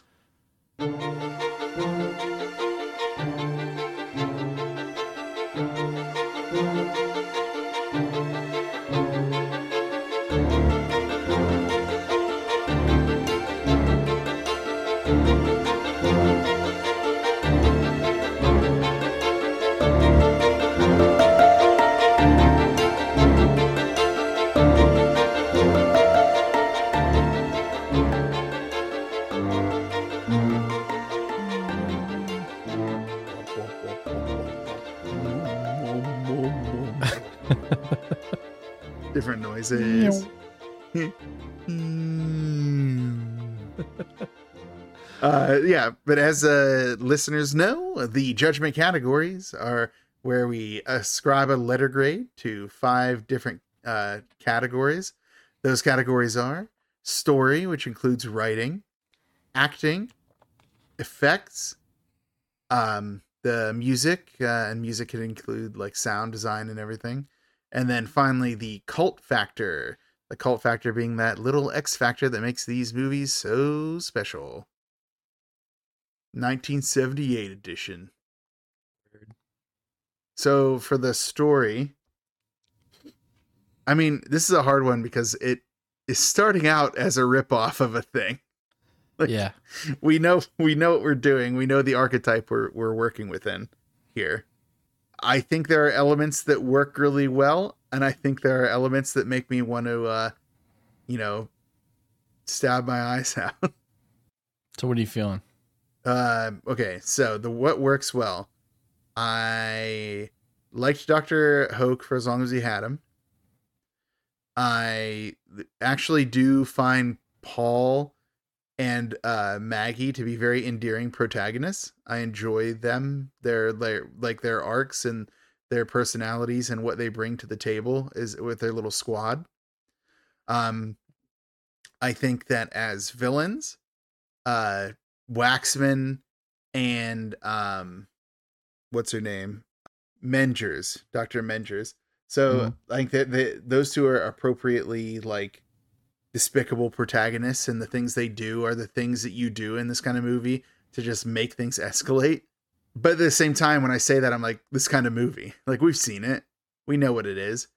But this is also only a couple years after that like template was forged, so it's hard to hold it against it for being. It's like if I were to watch like John Carter and then be mad at it for being the template that it created when Edgar Rice Burroughs first wrote A Princess of Mars, you know? Like it Mhm. created the template. You can't be mad at it. It's like it's new to the world. But then, you know, you have all of these sequences at the camp. And I'm like, why are we here? Like we don't need to be at this camp. Like too many scenes of screaming kids just like playing. And that's why I didn't like the scenes with the kids getting eaten because they were already screaming before that, like when they were just in the water, because that's what kids do. So now I have to like know that these are screams of terror instead of screams of just being annoying. Screams of joy. So yeah, so I I I think I'm gonna have to go with C on this one. Yeah, I was gonna. I thought I was gonna have to argue with you. I, I, I think C's pretty fair, um, especially because they tease the stop motion like creature. So like for me, Yeah, you know. that's lost opportunity number one right there. Yeah, for sure. So just kind of like, I don't know. I was kind of mad that, like, they they just could have done so much with this whole thing. Um, and I'll I guess I'll just leave it at that. I don't want to beat a dead horse, but yeah, C C's for sure where I think it should be, because there were some things that were great and some that just just fell flat completely. Yeah. And that's why I was trying to be like fair to like the Yeah. idea that it seems like so it's so fixated on the same formula that sort of like Jaws is done and stuff like that. But then I Mhm. think about a movie like Slithis, which is like the same year as this and is wild to me that is not as famous. Like this movie is very famous still comparatively. Yeah. And like Slithis is almost unknown. I'm like Slithis' story was way more interesting than this one was. For sure. I, I just think the names attached to this were I mean, you know how that goes. Yeah, and and yeah, and this launch of Joe Dante's career obviously huge because Gremlins. Um, Right. But all right, well, story we're going to do C, coming Okay. out coming out swinging. C for crap. It's a piranha. Next up is acting. Oh man. How are you feeling was- on this? I was torn. I was torn on this because I actually liked Paul. I did. I actually. I. I didn't have a problem with. Like I felt like the people were doing a great job. It was just the nonsense that they were given didn't really line up. There weren't any like duds for me. Like that. I. I was just the whole time like, please God, piranhas, kill this one next. Um. I, I mean, I'd go B. No one really stood out, but no one really like sucked. So That's fair. know. I, was actually leaning Yeah. more towards A because I really actually Really? liked Paul's character a lot. I thought that he gave a really good performance. And I remember when I first saw Maggie's character, I was like annoyed with her character. mhm. But then she like grew on me, which is like an important part of the performance is like that this character that initially came out the gate, like she seemed kind of absent minded and a little bit like haughty and like full of herself. But then like through like just being competent at like stuff she was doing, like the performance kind of won me over. And um one thing that I think doesn't get enough credit for this era is child actors. And the actress who's playing Susie like really put in a performance that like seems more like a modern performance. Like we've talked before about how like kids in like these older movies usually seem terrible and it's like mostly because we have like our modern stuff like Str- Stranger Things, like these master classes in like child performances. But like the actress who played Susie really brought a, her game for that in a way that feels kind of out of place with a lot of like child performances from this era, in my opinion, anyway. yeah, uh, I, I And then you know, Okay. you know what I love, Dick, Dick Miller, that is, yeah. because he was he was out there. fix- you better hope I leave that in there. like Dick Miller's out there just killing the game, and and you know, like I said, like you know, you have um the villains of the movie that I think were appropriately skeevy. I don't know. I I would I'll give you B. I'm leaning towards A, but I just wanted to make my case. So Well, I'll give you A if you if you'll lean with me another way soon. Horse trade. oh no, are we allowed to do that? I don't know. All right, I agree to do it. Oh, and Doctor called- Hoak, dude, like the the what- He plays a great concussed guy. You're right. Damn. That's not what I meant, but yeah, he does do a good job of it. And it's like those like moments on the boat where he's like basically, at least for me, he was like the audience's mouthpiece, where he's like, "Well, You're not blaming me for this. You're the ones who messed Right. this Yeah, up." Yeah, that's true. That's good. And like, like, and they're just like being dicks. to him. like, "Whoa, this isn't his fault, guys." So, all right, acting. We're gonna go A. We're doing the thing. right. We're gonna hit him. Okay. Then that means we're on to effects. Uh I kind of go a is couple ways on this one. Yeah. Yeah, I'm gonna say B because I don't know. This one's hard because were the effects bad or were they just I- I don't know. They weren't bad when they were done. I hated the boat thing. I thought that was stupid. Yeah, that boat that- one was was was bad. Yeah. But was that so much of was the explosion bad or was just the fact that it did explode bad? So like I try to like it's not like they did a bad job at blowing that boat up. you know what I mean? Um the stop motion monster A instantly. Uh but because it wasn't in the movie C and then like the cool stop motion monster A instantly. yeah yeah um the cool like scenes where they show the piranhas in the water sometimes i thought was kind of cool.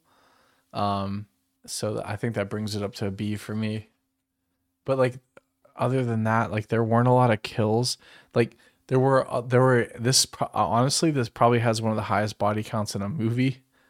But the timing, like the time on screen for like cool things to happen is very minimal. They so it's like yeah, they really saved especially like the gore effects. Like I remember thinking like by the time we got to the start of the final massacre at the um what was it? At the at the resort it was like the it was once again not super bloody and it was kind of like boring. And i'm like are we really going to come to this scene and not get like a smorgasbord of gore? A gorgasbord if you will. And then instead it started happening but they waited on it. Like they like waited till halfway through that scene before you started seeing a lot of really messed up people like with chunks taken out of them and like legs gone and so like like they started actually doing it. It's like oh that's why they had to save their money. So they waited Yeah. till now to give it to us.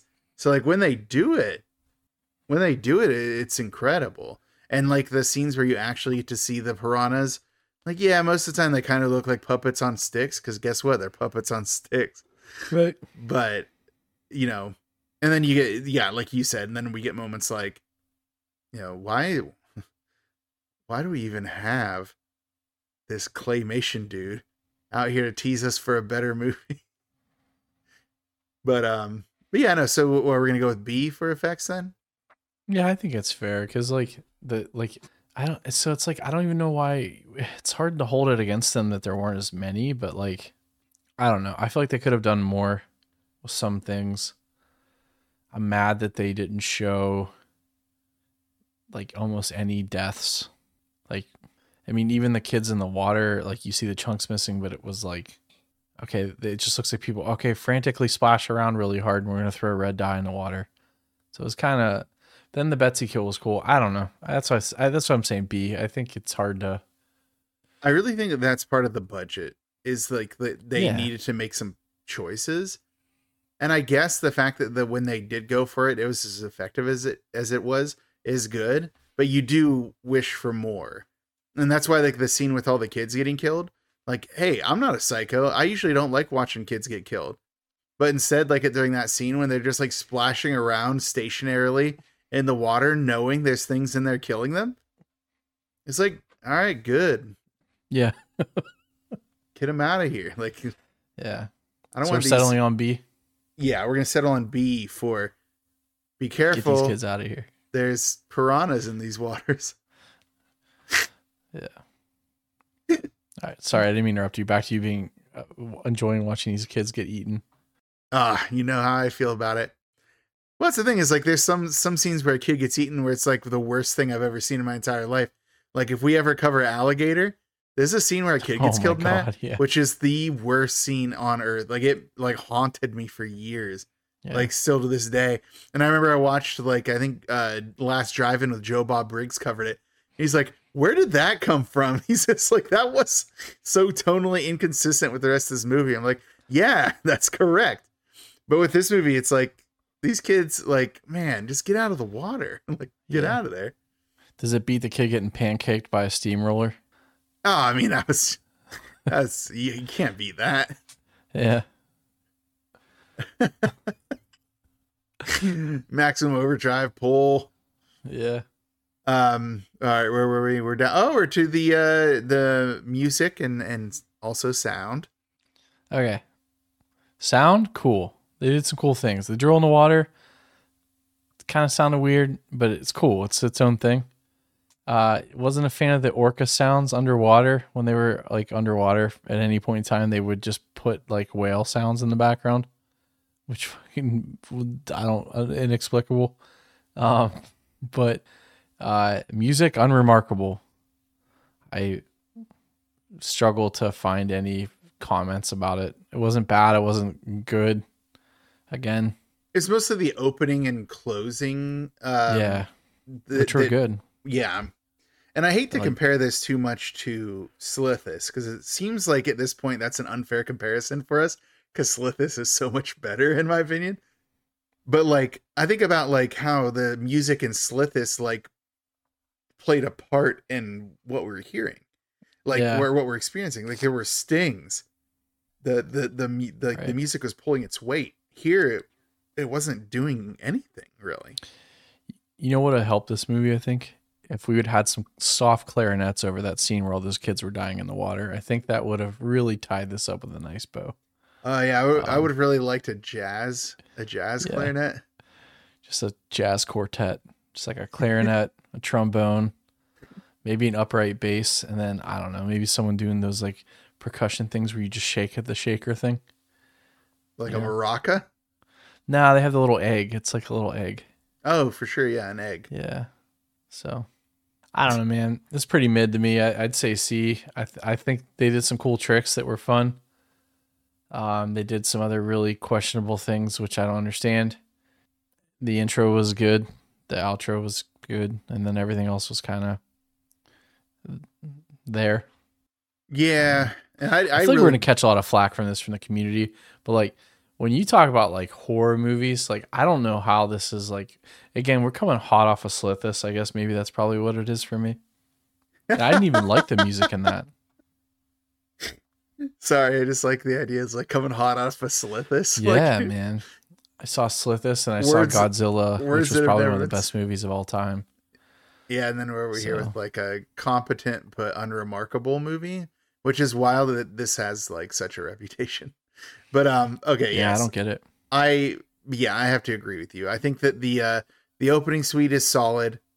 I think the ending, the the outro is really solid. I think that it it is giving off the message they want to give.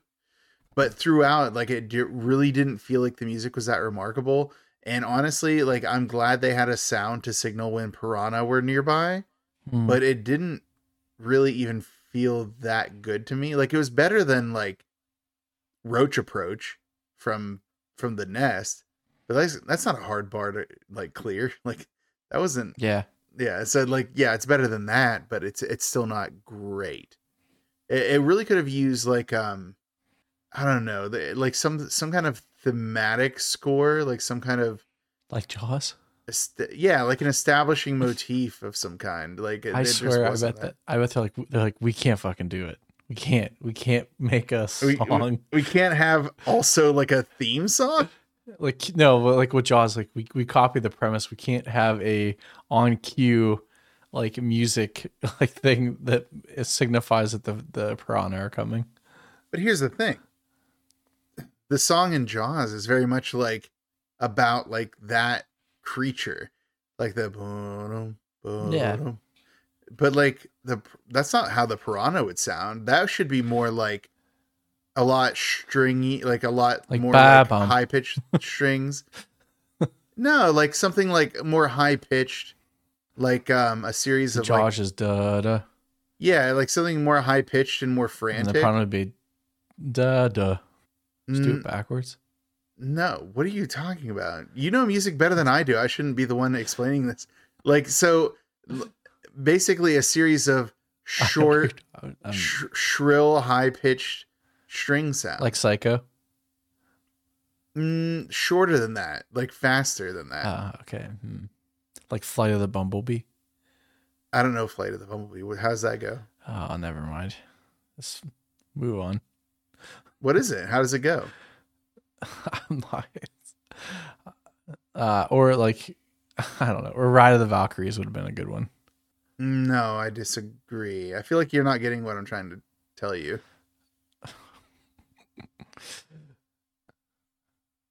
I, like, why would it be Ride of the Valkyries? That's still like, first of all, that's already that's still pretty deep intonation, isn't it? Yeah, I'm kidding. I, I get it. I get what you're saying. Oh. Well, how am I supposed to? I don't know the words. You're the one who's the trained musician. I don't know the words. I just try to come up with the idea. I don't know these words. What's the deal with airline food? Anyways, so we're gonna go with C for that because they just didn't quite hit it the way they for should. airline food. This was an airline food version of music. Let's say that. That's good. That's a good analogy. C It for like airline food. C for Carcharodon carcharias, the scientific name of the great white shark, which is Jaws, which is what this movie ripped off.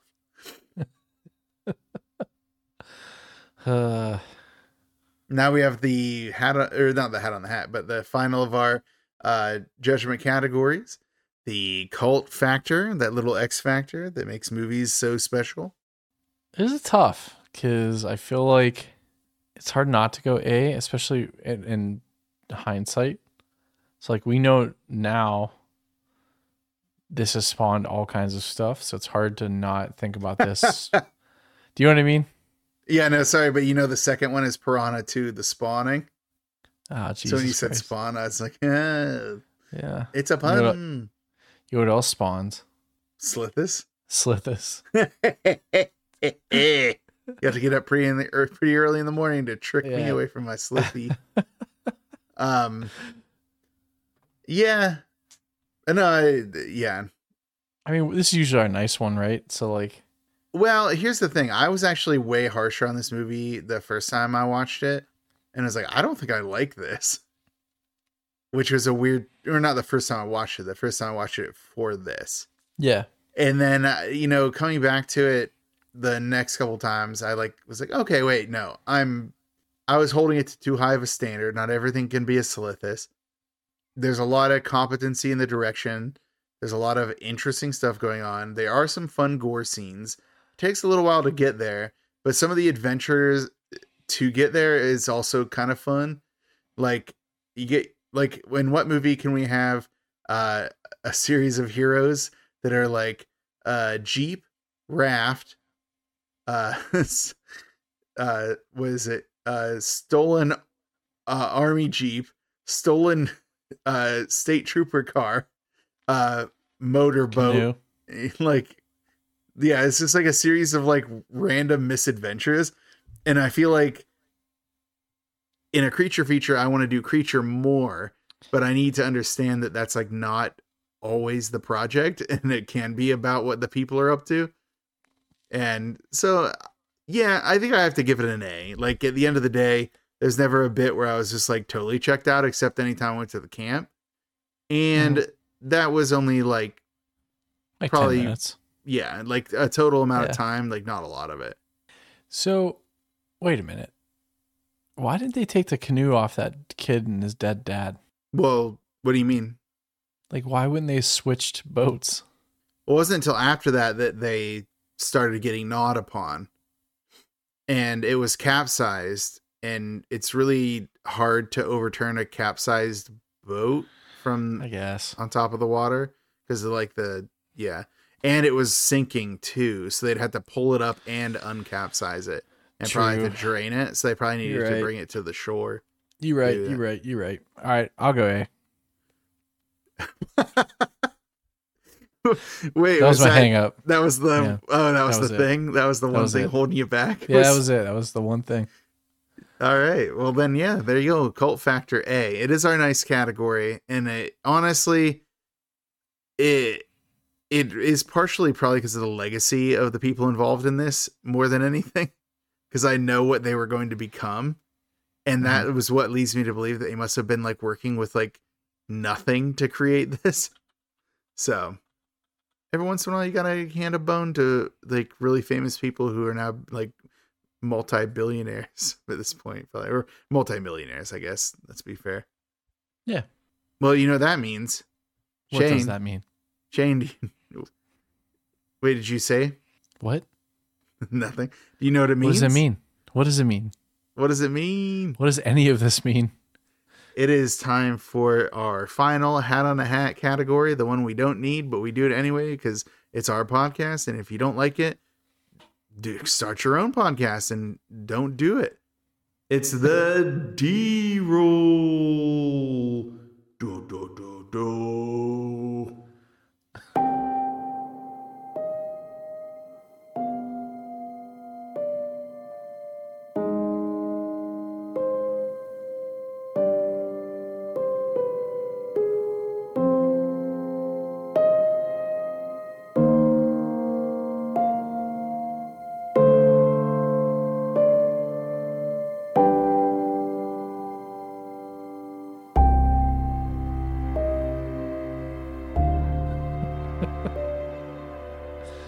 That was good. It was a solid, solid transition.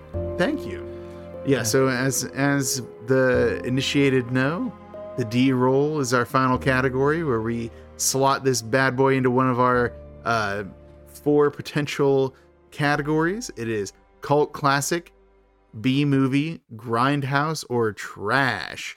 And hopefully it'll never be trash, but I think it might it might one day be. There's only so many movies in the world. So, so uh, you should go first because I have thoughts. Well, What makes you think I have thoughts? you Uh, always have thoughts. this is a hard one. The uh, the performances, like I said, they grew on me. I, I I really got to understand them. The pedigree here is important. Uh, I just I didn't have as much fun with it as I wanted to have, and that might be that might not be the movie's fault. That might be my own fault. But it is competently done. It is important for film history. I don't know. It, it really makes me like whenever like out of all of the I Jaws, mean, I'll say it if you want. are we doing B movie? I, dude, I'm Jerry Seinfeld on this one, man. I don't know why. I just like, I don't know.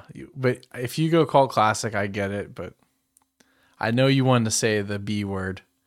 I did want to say I did want to say the B word.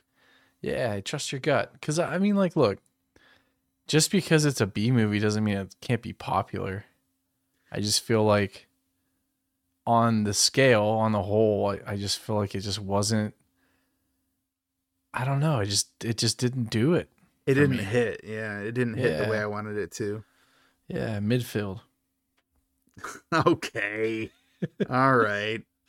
I don't use the term mid because it's still a good movie. It- it's just, it- well, it's hip to be square. Oh shit!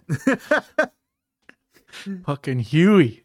yeah, Huey Lewis and the News up in here. But no, yeah. So like, that's the thing about this movie is like, it.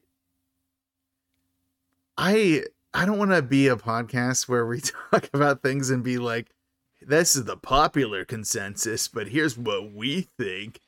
But like the idea that an absolute like banger like Slithis can happen and the world just doesn't see it. And then we're over here watching this guy that has like a you know 80% on Rotten Tomatoes or something. And it's like, all right, can we get away from this like camp summer camp thing and back to my drunk random dude getting arrested by cops and thrown into jail without any rights? Like it's such a weird movie in that way. Like it's not like it isn't worth your time, but it definitely isn't as good of a use of your time as something like Slithis. So B movie it is. Uh, B movie. I I'm shocked. I thought that I thought this was gonna be a cult classic for us. Hey But- man, no one's more surprised than I am. Yeah. No one's more surprised than that dog. So What are you talking about, Brandy? yeah, she's a fine girl. Or he, since the guy kept calling it he and boy. Yeah, but he was drunk, and his last dog could have been a boy dog, so we don't know. That's true. We don't know.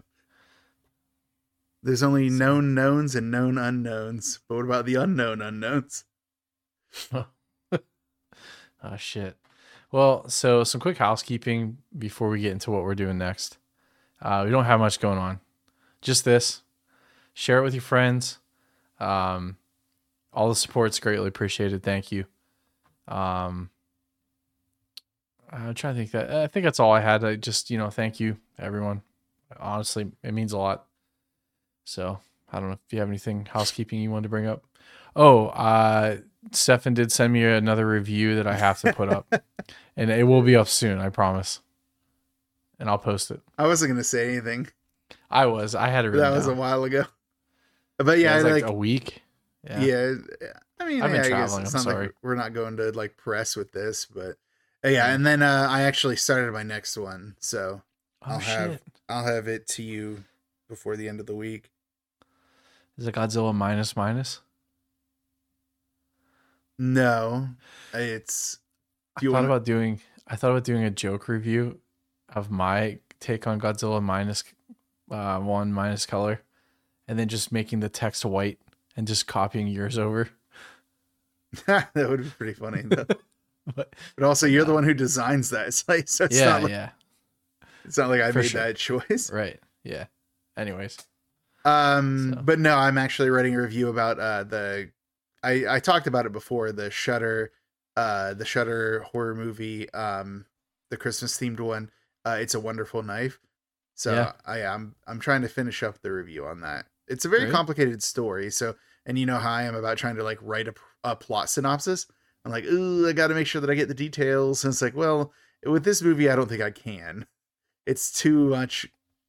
Like it's that's one of the negatives of it. It's very rich with incident. It's kind of hard to keep track of what is happening, but it's also super fun. So, yeah, I'll I'll, I'll have that to you by the end of the week. So that's your timeline to get mine, my last one posted, so that you can then also do this one.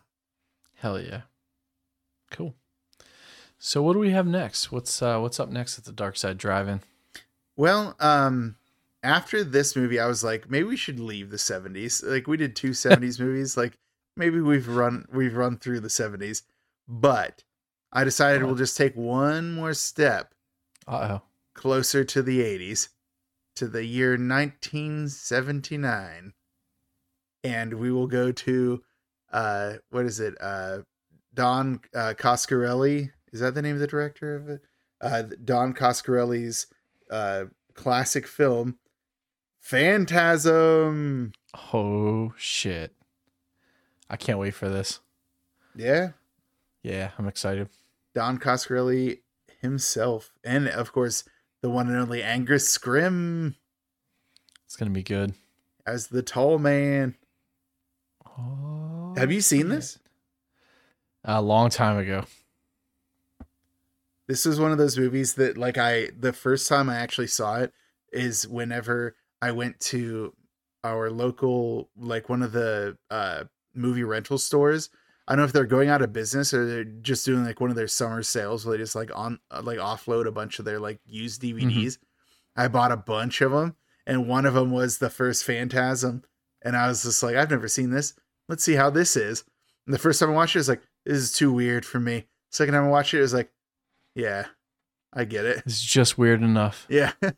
It's like it, it is very like it's gonna be fun to talk about, like in terms especially since I tried to like go into probably too much detail about our plot descriptions in order to like keep a narrative through way, like so you understand the events that like might help you make sense of a plot. But with Phantasm, there's no way. There, there's just no way to make that thing make enough sense. So it should be good. I can't wait. Yeah, and it's on. Oh yeah, I didn't say where it is. It's uh, it's definitely on Tubi. So first and foremost, Tubi all day. Um, I think it's on Pluto TV. Um, let me see. It says Amazon Prime, but you know how that is. If you can trust Right. if that's actually real. Yeah. Uh, Hoopla, Canopy, uh, Peacock, Plex, uh, Roku channel. Yeah, and then also yeah, like I said, it is on uh, Pluto TV and Tubi. So plenty of places to see it. Uh, it's a uh, tight 89 minutes. So if you only have 90 minutes to watch a movie, you have an extra 60 seconds to figure out the rest of your life. So there you go. Cool. Well, um, I think that about does it for me today. Uh, we covered a lot. I think we, uh,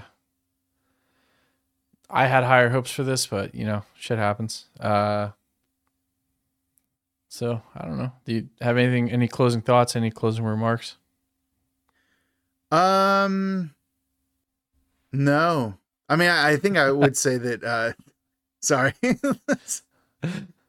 I give it a good pause. Uh, no, I I do think part of the problem of this movie is that I do think that um 3D Piranha 3D, the 20 was that 2010, the remake. That one captures so much of what makes a silly fun movie so good that the fact that this one plays it so straight is it's Mhm. actually weird to think of them as being part of the same lineage, which I think factors into why like we think of it as not being as good because it's like yeah. it's like well this movie like really understood like and that's and that's not fair that's like a tongue-in-cheek response Right. to like that movie and then also legions of movies that have come since and like things that have happened to the genre since so i don't know i, I feel like maybe it- i'll come back to this movie in a few years and see if this is just the way i think now if i was unfair to it but just right now yeah it's just a bummer to see it it was so lackluster considering the reputation that it has and the careers that it launched so Right. it's hard it's hard to see Yeah. Well, that's very well put. And uh, I think that about does it for us. So uh, I've been Shane. I've been a piranha. Oh wait, no, I'm Stefan. Project Razor Tooth. Project Radio Teeth. And this has been the Dark Side Drive In. And keep it spooky.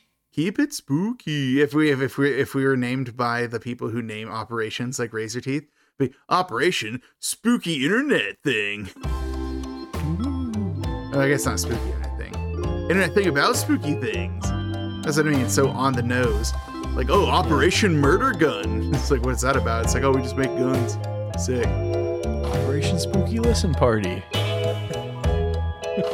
right. Yeah, but let's. Mm-hmm. 'em up.